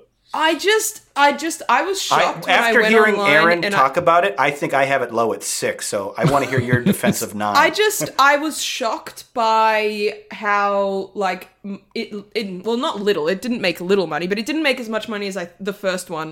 It yeah, didn't no, make it as much actually money did as I it. It was it a, it kind of picked up steam later on, on And home video, I think especially. if and this is my theory, if Mario is still in theaters, which is entirely possible, and if Elemental and Little Mermaid do pop off, uh, like I can just see people going for a repeat of that, maybe, and then because Across the Spider Verse could be seen as confusing to the average Joe potentially, and so I'm wondering if that could end up affecting its results and. I don't know. I just I just think it'll do well. I just don't think it's gonna I think it's gonna be more like critically well rather than amazing box office. That's just it's my vibe. Yeah, I I get it. Um, yeah, I The heard ori- both of your arguments, and I, uh, if I may, I think Aaron is probably closer to what I think it'll. I think it has a better chance of doing above average than below Mm. average. I'm just And these if it- animated sequels, man. I like Toy Story. I'm looking at now. The original made 191, which is great. The sequel Toy made Story two- three. The sequel made two 245. Toy Story 3 made 415, and Toy Story 4 made 434. Like you know, it's Yeah, sure, but Lego the- Movie 2 didn't perform as well as Lego Movie 1. That's that's true, but that's you know that has live action in it, so it doesn't count. No, I'm just kidding. Uh, In in fact, it did quite like uh, internationally. Lego Movie 2 only made 192.5 total in box office, and that's not just domestically. you So- could be right. Alice, you Like- absolutely could be right. I don't- it doesn't have the Disney effect, is what I'm saying. You know, I, I I'd mean, love to see this one really do well, but I, I would love it to do well. I'd actually love to be wrong. I just can see people being like, "Oh, that's a lot. I'm just going to go watch the simple kids movie instead." Uh, Jon, what do you have at number nine? Uh, this is where I have Elemental. Um, I, I think this one was one of the hardest ones for me to predict because I agree. Past Pixar summer theatrical releases on original properties have done really, really well. But we've had so many years of question marks in terms of has the day and date with Luca and Onward and Soul and uh, the other one I'm forgetting sort of hurt that brand where do parents now just expect we'll just wait for it to be on video like we don't need to see it immediately has pixar sort of shot themselves in the leg with that like, possibility. lack- the, the, is there urgency to see this in theaters? I think people will see it. I think people will love it. I don't know if people are going to rush out to see it on you know June sixteenth, mm. the same day that Batman comes out. So, uh, Flash rather shows how much I'm uh, looking forward to in that film. Um, but again, I, this is another one where I, I would love to be wrong. I predict it'll make around 150 million, which would be perfectly uh, you know uh, respectable total. But this could do more than 200, maybe even 230 if word of mouth um, i- is really great and people are bringing their kids to it. Like I could probably bring my kids. I this might be a little bit over the three year old's head, but we'll see. Uh, Andrew, what do you have at number nine? Oppenheimer. Okay. It's still my most anticipated movie of the year. Uh, he's one of my favorite uh, historical figures. I just think his whole life story is fascinating. Um, yeah, and it's Nolan. And This, you- I think this is a, a, a solid guess. I think this will probably crack the top ten, but only you know a couple spots. Yeah. And I do think the fact that it is going up against Barbie, even though, you know, a lot of people want to see both, it is going to hurt both films.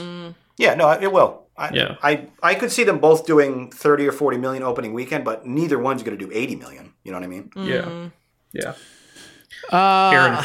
Speaking of Barbie, that's what I have at number nine. Um, I, Jon, this hasn't been on your list yet, correct? I think uh, Andrew had it at seven, It has Yeah. not. Nope. And I've been- I'm keeping track uh, over here, too. Alice, you had it uh, Three? Four. four, I think. Yeah, yeah, yeah. Yeah. I, I- here's my thing. I yes, it is getting a lot of internet buzz. It strikes me a little bit like Megan. Like it felt Mm-hmm. like Megan was everywhere with the memes it did well. and the posts. It did well. And it did well, but it did in the tune of like one 120, 110, somewhere in that range. Um, and this. But feels it did more well after it had released. You know, and I, I don't know if there was as much hype leading up to it. It was more after it released where everyone was like, "Oh my god, you have Meg- to." That Megan wasn't- ended up with Megan- ninety five. that wasn't my experience. Megan doesn't have the star power that Barbie does. That is fair. Um, but I also wonder if there will be a lot of misunderstanding about what that movie is. With I think being that's a Greta big Gerwig problem. Personally, like- I don't under, I don't know what it is going into it, and I'm not the only one who's confused by the tone. Is I know it like starts in the real world, but then might go into Barbie or vice versa. See, I don't, I don't know anything. All I know is Greta Gerwig, and she has something to say. I promise you. And Mm-hmm. I've seen Lady Bird. I like. I know. Um, we're we're in I'm for getting, something. I'm Even getting, Little I'm Women. getting strong Even Lady Little Bird vibes from the trailers. So, of so I just wonder if like moms and daughters go opening weekend and then they tell all their friends, "Don't go to that weird movie," like, or, yeah, or that whatever. could be. You know, I could totally see that. I don't I know. am- I I just I think it'll land somewhere in the hundred, you know, hundred to 25, 125 million. I have I have 120 somewhere. for my prediction actually, like right on the. I'm just, uh, hopefully you don't think it's spoilers, but I'm just getting vibes from the trailers that this is, this is live action Lego movie. Yeah. That it, it, it really has that kind See, of I'm vibe of, thinking more of like an in, like an enchanted, but more catered towards Yeah. adult. And uh, Yeah. I think the whole thing. So this is my theory. Okay, I didn't know this is not coming at all from like the trailers or anything. It's just my theory based on the fact that Greta Gerwig Ken dies. in it. But also the fact that Margot Robbie said that this was the best script she'd read, like she's ever read. So Oh, that's I think, yeah. So I think that To, this is to be fair, what's Margot has been in a lot of bad movies, but okay. Eh, well, yes, but she's also she was been also in a lot of Wolf good of Wall ones. Street. she was granted, but but, a lot of the other I- ones not. That was good. I think what's going to happen is that she. So I think it starts in the Barbie world, and she's like, she's the Barbie, but everyone else has like a job. You know, it's like, oh, this one's a president, this one's a doctor, blah blah blah, and she might Yeah, not have one. So she decides to go to this real world she's heard of, Very to Emmett. kind of find herself. Then I think when she ends up in the real world, because Ken will go with her. I think that a world where it's been very matriarchal, very, very fate, um, very Barbie focused, because all the posters have been like, this Barbie's a rocket scientist and he's a Ken, right? So it's got a very clear understanding. It's like the Barbies have like the jobs and the the aspirations, and then the Kens are also there.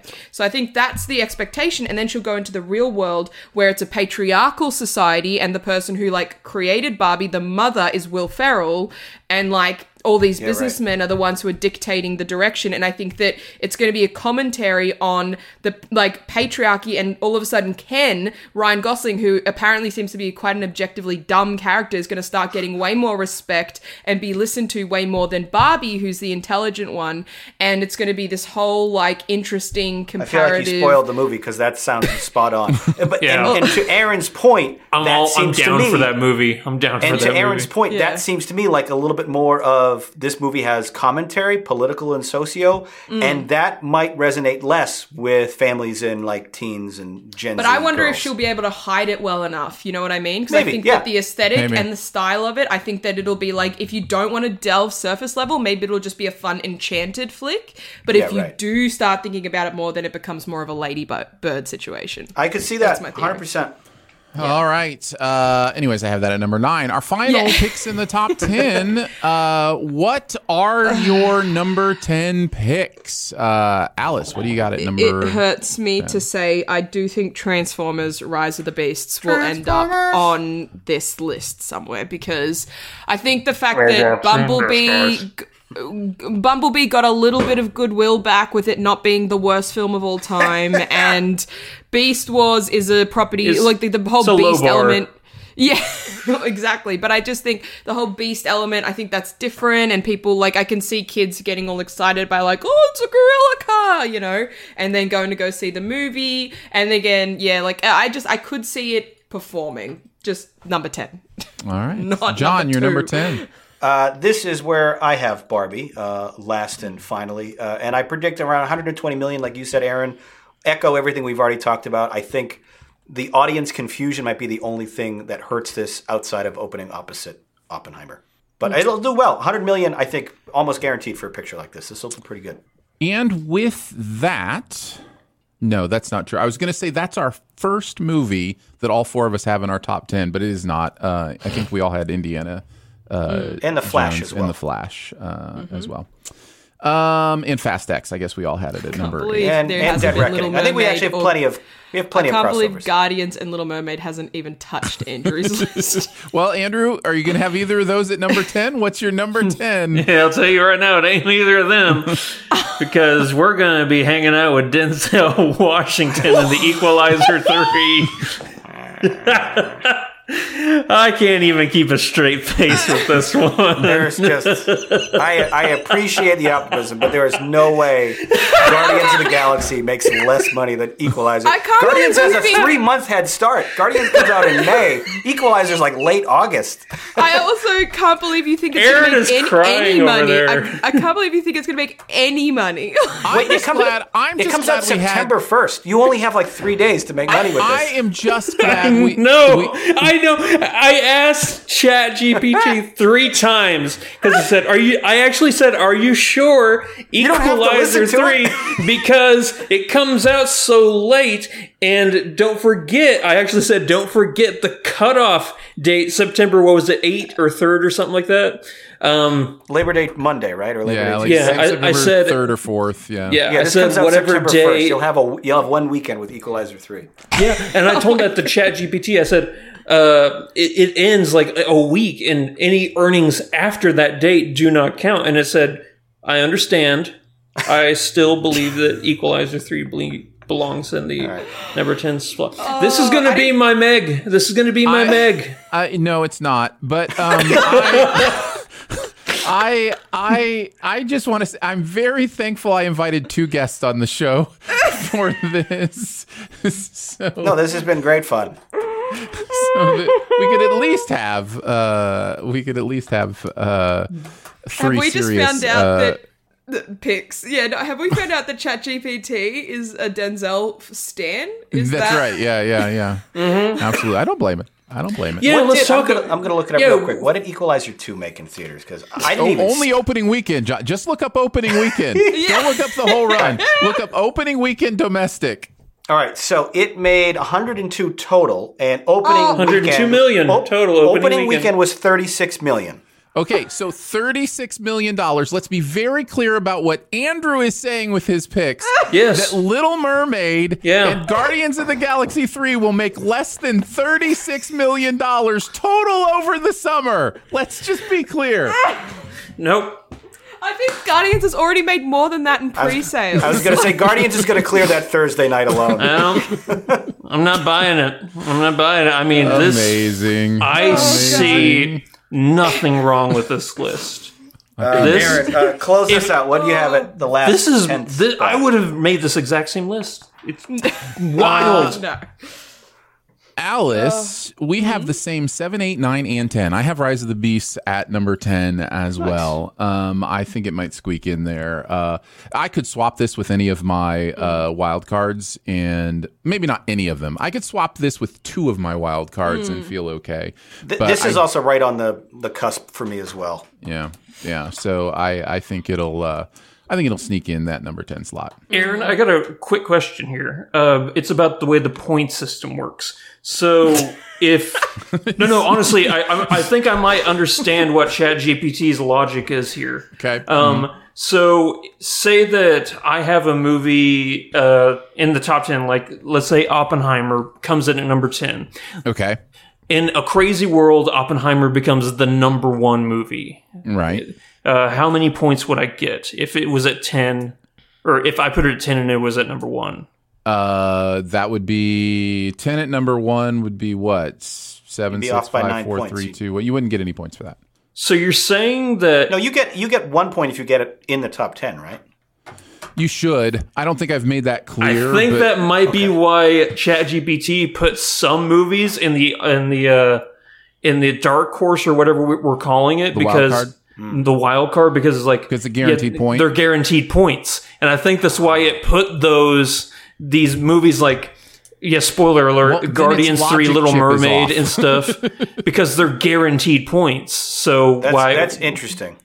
I think that might be its logic. Maybe. Maybe. Or it, it- or it loves Denzel.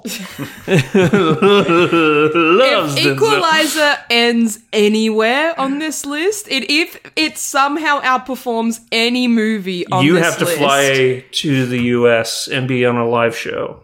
I mean, You know, I want to do that I, anyway. I will just but- say here for those listening and uh, and j- just to make it official because I didn't I, I didn't say it wouldn't be that way, but yes, officially, if you have a movie in your top ten and it's in the top 10 somewhere of course you're going to get the same amount of points you would if, as if you put it in a wild card so you, you Okay. will at least get a point um, that for those so like if, Well, now you're changing the rules, in ChatGPT I- I'm doesn't not. have time to I'm not changing evolve. the rules. I never No. stated which way that would go. I am stating it now. Uh, for the record. That's how I understood it for whatever that's oh worth. dear. Uh, all right, so number tens, uh, all through. So let's talk about our wild cards. Um, what's your first wild card, Alice? Mine's Oppenheimer because I do think it's going to perform. I just wasn't. It's it's such a. It is literally a like for me. It's a wild card where I'm like I. It'll end up somewhere. I just don't know where. Like Do you think the war element to it has no, anything to I do don't. with? I don't think it's the war element. Like I said, I think it's more. Or do you mean like to it as in it performing or it not performing? Yeah, like, uh, uh, like, because even though it is like it's an American movie about a guy who won World War II for the U.S., that's why I think what a lot of us are thinking, like, yeah, that's going to make a lot of movies. That's going to going get. in. You'd have to know going in. It's not going to depict him as a hero, right? Like, you know, I I feel Yeah. like it's going to depict him as the villain. You know, like I like I'm destroyer of worlds sort of situation, and so I think that could potentially turn people off. I just think there's some stuff. There's enough artsy, more maybe more like like guilty elements of it, which could turn people off. But I also think it is Chris Nolan and the cast The cast list Oh, the is ca- the cast is ridiculous for this film. It's ridiculous. yeah. Like, so I think that could also be a huge win Yeah, but for if we're basing it on cast, why why aren't we talking about Asteroid City? You know what I mean? Like the cast Mm. can only get you uh, so far. Um, there, there has to be some backing behind it. there's there's no way around looking at anything Wes Anderson does and people having an automatic uh, pretentious art house film like thought. I mean, I, we all know that Wes Anderson is much more than that, but, But he's not. He's never going to you know break 120. exactly, But also the cast in Oppenheimer are like big box office cast. Like we got Robert Downey Jr., Matt Damon, Emily Blunt, Cillian Murphy, Florence Pugh, Alden Aaron, uh, Ehrenreich, Gary Oldman, Josh Hartnett, like it, Jack Quaid, Rami Malek, Kenneth Branagh, Dane DeHaan, D- Tony Goldwyn, Casey Affleck. Like I keep being like, is- okay, I'll stop. But it just it James D'Arcy, like it's insane, absolutely. It is wild. Are you saying Tom Hanks isn't a big box office uh, cast, or uh, I think he's he he can, but I just think Wes Anderson. Scarlett movies- Johansson? How much Margot money Robbie? did uh, how much money did Tom Hanks movies make this year or last year? Uh, Man you know what? Called Actually, did pretty- did uh, well. the the one, yeah, the one. Uh, Otto man called yeah, that did really well. Man called Otto did really well. Oh, I, I Um, I, was think just it broke hundred domestically. I could be wrong. It Really? stayed around for a while. It Wow. had really good legs. Yeah. okay. Uh, all right, uh, Jon. What's your first wild card pick? Uh, this is where I threw uh, Transformers: Rise of the Beasts. Um, I think this will make around 110, 115 million. Um, but this and my other few wild cards, are, I have them all kind of just jockeying right around that 100 million mark. I think they'll just be above it, but not too much. Uh, and this is one of those franchises that has consistently made less money the last three or four entries, and I just feel like any goodwill the movies had from when Shia LaBeouf was in them, you know, two decades ago. I think that's all burned out, and I don't know that people care anymore. But people will still go to see it. The, even the worst Transformers movies will break hundred million dollars. So that's where I have it. Yeah, totally. Uh, I'll go next. Um, my first wild card is a movie we haven't talked about yet, uh, but I think it's a sneaky dark horse. Uh, Haunted Mansion is my first wild card. That's my next one. So there you go. Nice. Well, let's talk about. it. that. Um, yeah, I just think that there's there's just some Disney magic that can happen with this kind of stuff, and the cast looks fun. It looks quirky. Um, there's, It also there's- You can't you can't deny the success of movies based on Disney rides. It has that, but it also has the whole it came out in 2003 and a lot of us like a lot of millennials would have watched it as a kid and then might want to watch the reboot, you know? Does this Yeah. have any connection to that other film? It was my understanding No, it was just a completely new take. I, c- I mean, none that I, I mean, it's a new of. take, but it's got the same title, you know, like Right. that's, I'm that's sorry, the connection. it does not have the same title. There's a the in the other one. All right, Um, well- And, so- and then the other important thing to consider that we haven't talked a lot about um, is uh, release dates. We have mentioned when they have competing openings, but uh, Haunted Mansion comes out the end of July, and there's almost nothing else for younger demographics the Correct. entire month of August. Mm-hmm. August Correct. is wide open for that kid and family demo, which is why I, I think this is a really solid pick uh, for a while. yeah, I, this- I genuinely think it could sneak into the ten or nine even. It could. Uh, if, Absolutely. If things, if and things if it's go well. good, like if it, because I think the concept's interesting enough, like it could be good. If it's good, I think it, it will ramp it up. Yeah. Andrew, what's your first uh, wild card pick? Guardians three. Okay. Okay, sounds good. I don't know. I'm, Uh, I'm gonna I'm gonna score your uh your list forwards and backwards and see which one wins. yeah.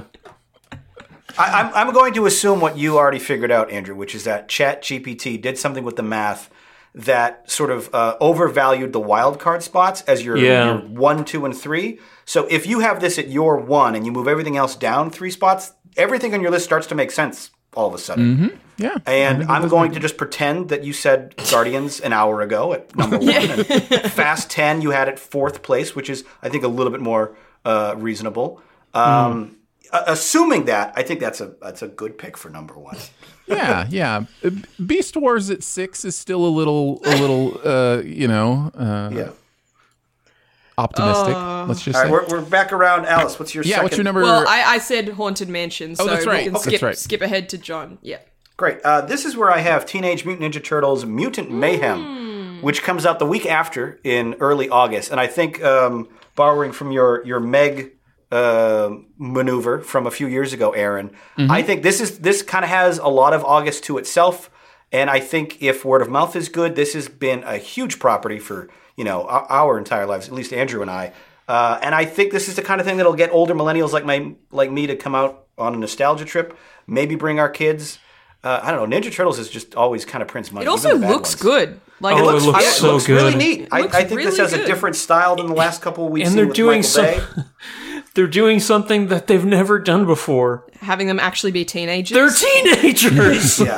Yeah, yeah. They look like it. They sound like it. I, I think that's a really fun angle. And Oh yeah, the uh, kids I- are. I think it'll make the around kids 105, voicing are like twelve and thirteen years old. Yeah. Jon, I love how you said that's a fun angle, as if the title isn't literally Teenage Mutant Yeah. Ninja but up until now, like where they what a wild take! up until now, though, they feel like in so many adaptations that they're, they're just their age is so secondary to everything about their behavior. The, the at least in the trailer, the turtles in this movie feel like kids. They they act Yep. they act like Gen Zers. Yeah. which I, Yep. I kind of love.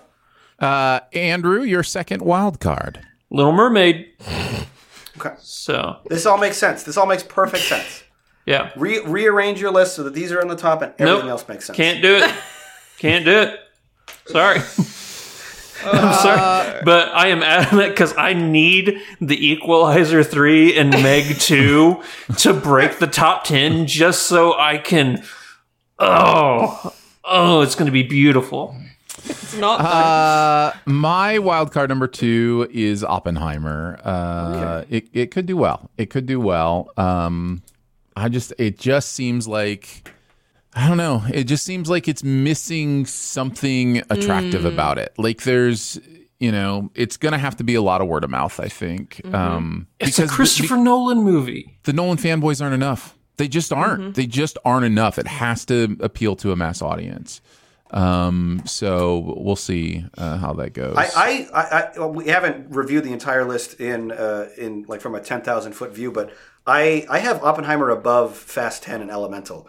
I think I have it higher than than everybody. Um, I don't know. Mm-hmm. Yeah. I, I have a feeling this one could do really well. Yep.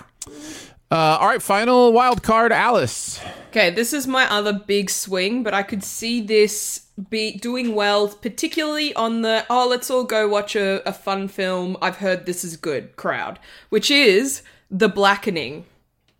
Oh, I've never even heard. This wasn't even on my radar. What is this? It's basically like uh think like the same sort of vein as a freaky or um the other one that uh that J- the Blumhouse mo- about time the Groundhog Day one that is oh Happy Death Day. Like same sort of vein as like Happy Death Day and like um and and I just said it and it's already gone from my brain. Oh no and freaky. But it's basically like the tagline is well we can't all die first because it's a horror movie where the oh. cast is all oh. is all Oh. black. And so it's Oh, meant i think it's going to be like Yeah. a tucker and dale also situation. Yeah. it's that fun horror comedy. You know everybody knows the stereotype. Everybody like would easily laugh along with it. And i can just if this is really good like i think critically if this is really good I can just see a lot of people being like, "Oh, I love horror. I love comedy. I've heard this is really good. Let's just all go out and watch this." You know, so I can This- see this this, will- especially comes out in the middle of it, and in those dead weekends, um, it could potentially get an uptick. I think this is a movie that could get into the squeak into the top ten if it legs Mm. out really long because it opens the same day as Elemental and The Flash. Yeah, I don't think it's an So opening it's, it's, weekend. it, it, I, I at see best, it like comes a, in third. I don't think it'll Yeah. ever crack the top third, but it could ride third place, fourth place, fifth place for a month or two and do steady inroads in that sort of middle position. Uh, Yeah. yeah. that's that's a, a bit of a dark horse, no pun intended, pick. Uh, Jon, what is your final wild card?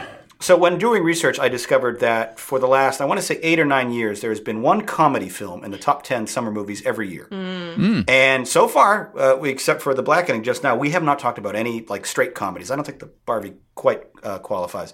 So my uh, last honorable mention wild card is Joyride. This is the uh, Asian-led uh, road trip movie where this adopted Asian girl goes back to China to meet her parents or to find her biological parents. I saw a trailer Yeah. for this last week and I was laughing my butt off. I think this Yeah. is the kind of thing that could blow up like Crazy Rich Asians or Girls Trip. I think this. Oh, will this is Bridesmaids. This is full on Bridesmaids, right. It'll- it- this will find that like female audience that a lot of these other movies, quite frankly, Oppenheimer and The Flash and Dead Reckoning, a lot of women aren't going to see those. At least not in the same numbers as they might uh, something Mm. like this. So a raunchy, rated R comedy aimed at women. Um, with like a really nice, healthy, diverse cast, I, I think this could do. And and Uh, two very popular, well. very popular cast members because you got Yep. Stephanie Hsu coming off the Everything Everywhere train, and then you've got Ashley Park who is in Emily in Paris, which is so popular. So those are two immediate like faces. People are gonna be like, oh, I like her, you Yep. know. So yeah, This this could do well, and uh, I'm excited to see it. And I want to double check. This comes out on July 7th, and while uh, Dead Reckoning comes out on that Wednesday, the only other movies on that July 7th are Insidious, The Red Door, and The Outlaws. And I I just don't see those winning the weekend. So I think this could get off to a really good number one start that opening weekend, get out to like 30 or 40 million, and then just kind of hang around for a month. Uh, So this, I, I predict this will just land around 100 million even. Good choice. I like that one. Uh, Andrew, what is your uh, final choice for your wild card? Final wild card I have is Teenage Mutant Ninja Turtles. Yeah, it looks great. Uh, you're gonna get a lot of families taking their kids to see it. Nickelodeon, man, Nickelodeon gets it gets people, it gets people in. I mean, it's not Equalizer three or the Meg two.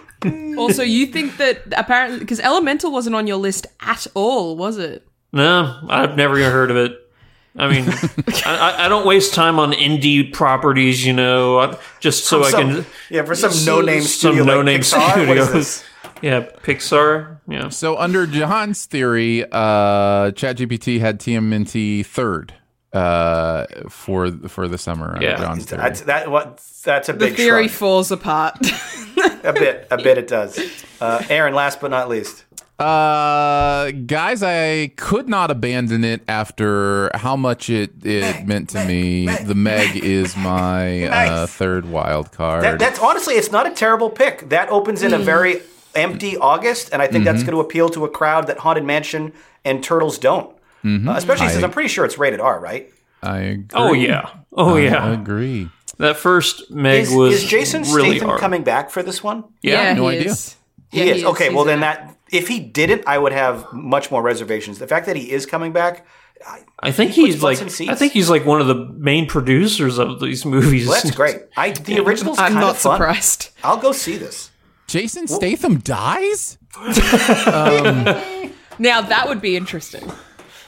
There's, Wait, there's mu- one one more movie I don't think anybody mentioned, which is Blue Beetle. That's mm-hmm. uh, No, one it of comes the out next- way too late. Like It, it comes out August 18th, so I don't think it'll have enough money to crack anybody's top mm-hmm. 10. But I did want to mention it because it is a big DC property. It'll have three weekends. I mean, it, it could you do know. well. It, uh, by then, it might have enough time to make 60 or 70 million. Probably not enough to, to break into the top 10, but uh, it, it's a big comic book movie, flashy It's- character. Some people know. starting off the uh it's starting off the new verse Yeah, technically. right. Is it though? Like, or is it a? Is it actually part of Or the is it in this like planning, lame or is duck it just? period? Yeah. I, I, From Yeah. what I, I'm from what I read, this is like if you're not counting the Flash, because that's the actual resetting point. This is the first movie that actually takes place within the new uh, Gunverse, whatever you want to call Mm. it.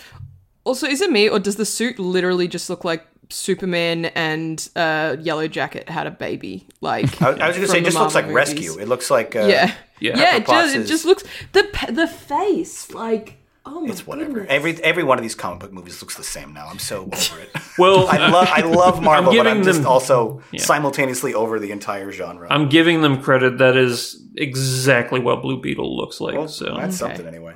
Uh, Was there any other movies that anybody I don't think we haven't so. mentioned? I think we. I mean, hmm. Insidious. Is it possible? There's a horror movie that really takes off. Like, uh, Typically, those do see. best in in January and February, and maybe October. I don't think I horror's ever done almost well in put July. I almost put book club the next chapter as a wild card because I can see getting literally all the other like it's that entire hmm.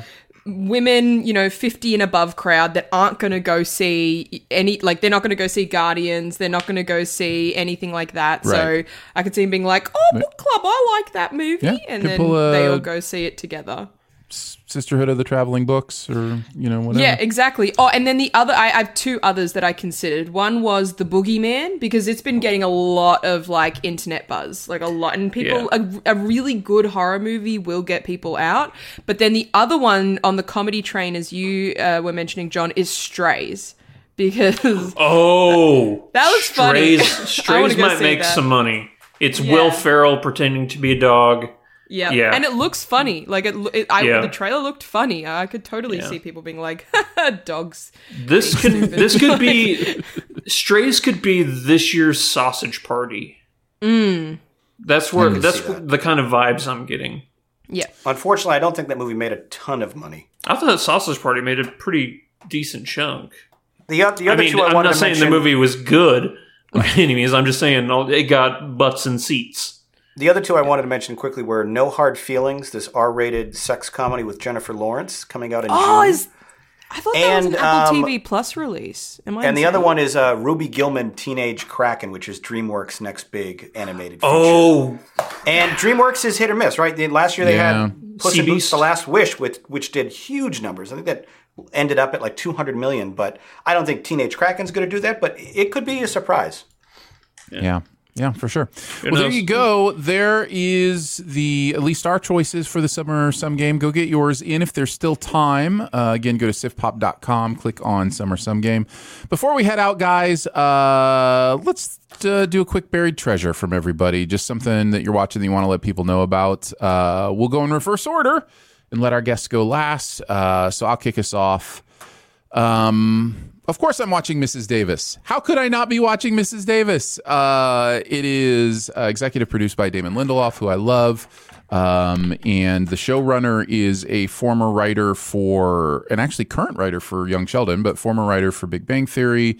Um, and is uh, kind of based on an idea they came up with together um, uh, a seed of an idea from her that they then worked on together. And you can feel just the mystery and the interesting angles on spiritual ideas. And there is a, um, not to spoil too much, but there is an envisioning of Jesus Christ in the show that is so interesting to me, um, and uh, I think would be interesting to anybody, whether you're person, you know, a person of faith or or not. Um, it's just it's a really fascinating look uh, at the ideas of omniscience, the ideas of God, the ideas of AI, the you know like um, it's it's really really interesting. Plus Betty Gilpin, I mean, come on, like.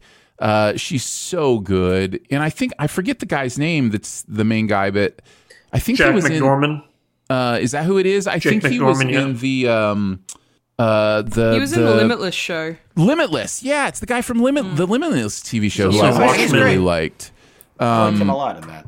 Uh, so there are five episodes out already. They dropped the first four at once, and then there's been another one since then. I think there's only eight uh, in what I'm guessing is a first season or maybe the full series. I don't, I don't know where they'll end up, but I know I am loving, loving this show. Uh, so it's a huge recommend for me, and it's a, it's a Peacock original. I, so I had not even heard of this, so thank you for putting it on my radar. I Yeah. will think about checking it out.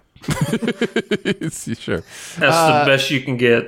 Andrew, what did uh, honest. ChatGPT say you should recommend? Uh, recommend this week for- for ChatGPT recommended a Netflix stand-up. If you guys haven't already, you guys really need to check out John Mulaney's Baby Oh my J. god, it's so good. I'm going to watch it as soon as we're done recording. I love John Mulaney It's- so much. It's wild how good it is. It's He's really my favorite. and how raw it is. it today. is, Me how too. honest it is. Oh, it's brutally raw and honest. You, did But- you guys all just watch this yesterday? It just came out, right? Oh, no, out a it came couple out days. like uh, Oh, did it? like Okay, I thought, I thought it came out yesterday. Yeah. Well, I um I was I stayed up till it's three in the morning just waiting because I was like because I I knew what, what he was going to be talking about. He's going to be talking the entire stand up special is about his struggles and you know going into rehab and what that meant for him. And uh, yeah, like Aaron said, it is brutally honest. It is a uh, uh, he's not holding much back. I think he worked some of it in his SNL monologue or somewhere. I had heard bits and pieces of it before, and I think Mm-hmm. it maybe was from his SNL uh, monologue. But um, but yeah, it's it's So really really good. good. It, it is really good. He is one of my favorite stand-ups right now. Mm-hmm. I'm glad he's doing better. And uh because one of the parts he was talking about mainly during the stand-up is he was afraid that he wouldn't be able to do this without the drugs and stuff because he was like I, he felt like he relied on it. If he, he did this sober, it's one of his best stand-ups. He can do it. So it's just a great it's just great comedy and uh because it's real too. I, I love him. I am excited to watch this. I do not need a recommendation, but I appreciate it. Yeah, it's kind of one of those buried treasure, not really buried treasures sort of a thing. It's also interesting to see how the tone has shifted between his last stand up and this one because of the lack there of drugs, um, which he does call out at the beginning, which I literally had never even thought about until I was like, oh, th- that, no, that makes sense. Yeah. And so, but it's still like he's still John Mulaney, you know, it's still all there. It's great. I will say there's one part of it that I know a lot of people loved, but I hate cringe humor, and it's the mm. very end when he's reading that GQ article. Oh, I, that was so funny. I know it's funny, but I- I'm one of those people who I get uncomfortable in those like awkward, like, and just like him having to read something that's obviously really like cringy to him. I found I found it afterwards and I read the whole thing. Oh, it's just Is it worth reading the whole thing? It's chaos. It is chaos. If you can't handle the cringe in the show, Andrew, maybe not. Like, no, it, it was just that one part, and it's one of those. It, I know it's a very me thing. yeah. So yeah. Uh, Jon, what's your buried treasure? I'm going to give a shout out to a fellow YouTuber by the Dan, by the name of Dan Murrell, uh, former um, member of Screen Junkies, who does one of my favorite weekly routines, uh, which is Charts with Dan. Every Tuesday, he breaks down uh, box office totals. So if you enjoyed this uh, 100 minute episode of SiftPop where we just went through all the prognosticating of box office, Dan does the same thing, but he backs it up with years of experience and knowledge, and he breaks out all the charts. He does profit breakdowns, um, flashes back to years past, adjustments for inflation, and kind of compares how movies and franchises have done compared to each other. I love crunching numbers and going through charts. And uh, his YouTube channel, with which is, has a lot of great reviews and news, but his uh, his box office video every Tuesday is appointment viewing for me, and um, can't recommend him enough. He is a, a Dan Murrell on YouTube, and um, he is great if you love following box office news. I mean, it doesn't sound that impressive. You can just get a Chat GPT algorithm to tell you all these box office For- numbers. for- a, a- a quick a quick uh, uh, sell for Dan. Uh, last year he got ten for ten on his summer prediction. Not ten in the same spot, but all ten of his picks in the top ten, and um, that would be uh, that's impressive if anybody does it uh, on this call. Certainly, yeah, Yep. Dan Murrell movies is the address. Uh, all right, Alice, what is your buried treasure? Yeah, so mine was spoiled a little bit earlier, but it is. I am watching and thoroughly enjoying Ted Lasso season three. Similar to Andrew, it's not really a ba- a buried treasure, but like I, I don't know. I really loved season one. I enjoyed season two, but I just think season three and the most recent episode in particular has been perfection. I love every single one of the characters. I think it's so interesting what they're doing, and I keep being like, wait, how are they doing all this? Like, how many episodes do they have to wrap this up with it being the final season and everything? Um, but oh my goodness, it is just so good. I love Roy, especially now I'm paying more attention to Roy with him being Hercules and everything in Marvel soon.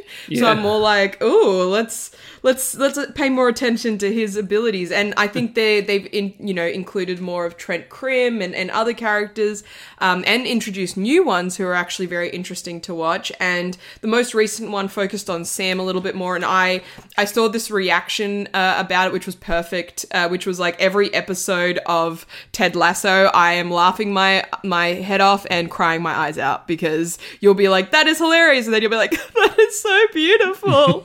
and so yeah, it's I am so excited, but I'm like I'm really excited to see the end, but I'm also sad to see the end. yeah, I'm with you.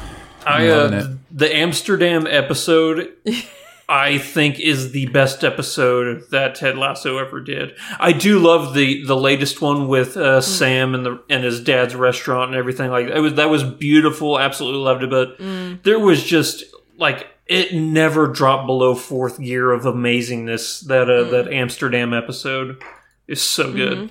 And I love how it's this season's really bringing the whole like the soccer team element into it. Like they're not just the like random extras in the background. Like I am really feeling this uh, camaraderie coming through, which is really nice. I think we're gonna get a. I think we're gonna get a surprise fourth season.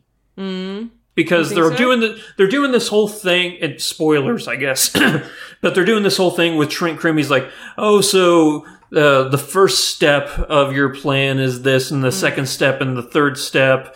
And we haven't found out what the fourth step is. Well, if you look at all these steps he's mentioning, each of them is relevant to what that season accomplished. Like I what think that it's season obvious what number four is going to be. final or done. No, finished. I mean I don't want to say because I don't want to potentially spoil it. But, But I- let's just Ted say it's Lasso's a word. dead. Ted Lasso's dead. Hang on.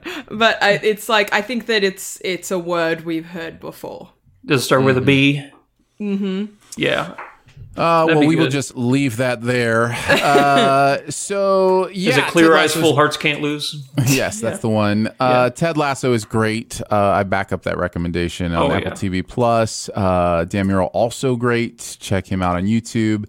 John Mulaney also great. Baby J is on Netflix, and Mrs. Davis uh, is also great. What a what a great group of Peacock. recommends On Peacock. on Peacock. Uh, Peacock original. Well, we did it, guys. we uh, we put our best effort into predicting the box office for summer 2023. Uh, 75% of us put in our best effort at predicting the box office of 2023. Yeah, Alice, Uh. step up your game.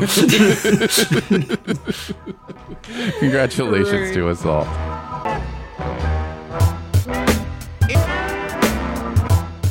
Thank you so much for joining us today for SiftPop. It is part of the Studio DNA Podcast Network. You can find out more about other shows on the network at studiodna.media or by searching Studio DNA in your podcast player. Huge thanks to Andrew for hanging out today. Not a bot. Huge thanks to producer Phil for producing the audio and video show. Thanks, Phil. Thanks to Jon Paula for coming in and uh, playing with us today. Uh, where would you like to send people, Jon? Uh, Letterboxd, as always, J O N P A U L A. I caught up on all of my backlogging today, added like 70 movies that I had not logged over the last couple months, and wrote a whole bunch of reviews. So if you'd like to hear my thoughts on a whole bunch of stuff, just head over there and gi- give me some follows and some likes and engagement and make me feel good about my decisions. Thank you. Have a great night. It is it is a place where I honestly feel like if they would add two, maybe three social interaction abilities on Letterboxd, Like a like or a heart, you mean? Well, stuff just, like that? Just there's a, there's just a couple, and I'm I may never visit Twitter again. like I would just live on Letterboxd. Yeah. Um, it's just it's it's it's a really cool, and I I do um uh, at least a little review for every single new movie I see. So I, I've been um, trying to get better at writing at least something. Um, Mm-hmm. I watched Ghosted last night, and I, I didn't have a lot of strong thoughts. But like, let me just start writing. And I ended up writing like 200 words about it. It's like, that's fine. Ten I usually do a paragraph complete- or two. I usually just do a paragraph or two, and and it's it's actually really nice, uh, not just on a social level, but it's also nice on a like A three years level. from now. If I'm like, oh man, I remember I kind of felt this way about this movie, and then go It's back and maybe just see your fresh thoughts on uh, on stuff when you saw them. I, I primarily write for myself. I don't care. I, I'd be great if everybody wanted to go give me a follow and uh, Yeah. interact and leave replies. But I primarily do it for myself. My memory's not great, so I just write everything down and rate everything and Yep. you know keep track of it all.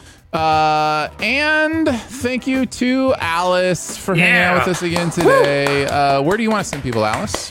Yeah, so I mean, you can find me on all socials like TikTok and Instagram and Letterboxd at Ali G Mick M I C H. Um, so I'm across all those, and on TikTok, I'm currently um, I've got a list. I've made a movie backlog list, a list of shame, if you will, and I'm slowly making my way through it. Most recently, I watched A Clockwork Orange.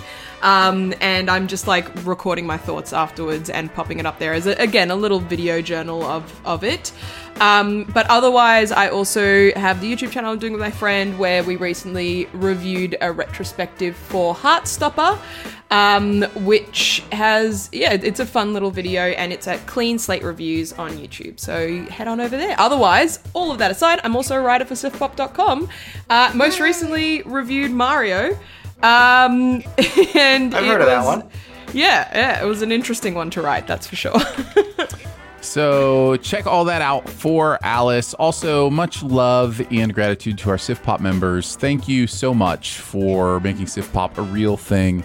Um, we have a lot of fun doing our bonus content for you guys, uh, and it's just it's humbling that you would even go check it out. Uh, that is at patreon.com slash siftpop uh, patreon.com slash siftpop is where you do that. Uh, lots of other ways to connect with us. Feel free to leave a comment a rating or a review whether you listen uh, at apple podcasts or spotify or wherever you listen you can do that. You can also email us feedback at siftpop.com and finally, if you are having a good time, your movie loving friends will probably like the show too. So let them know about it and that listening is much easier than the equalizer getting anywhere near the top 10 this summer. we, will be back. Bill, you're fired. Stop. We'll be back next week with Guardians of the Galaxy 3 and more. Never heard of it. ChatGPT didn't. When you need mealtime inspiration, it's worth shopping Kroger, where you'll find over 30,000 mouthwatering choices that excite your inner foodie. And no matter what tasty choice you make, you'll enjoy our everyday low prices, plus extra ways to save, like digital coupons worth over $600 each week. You can also save up to $1 off per gallon at the pump with fuel points. More savings and more inspiring flavors make shopping Kroger worth it every time. Kroger, fresh for everyone. Fuel restrictions apply.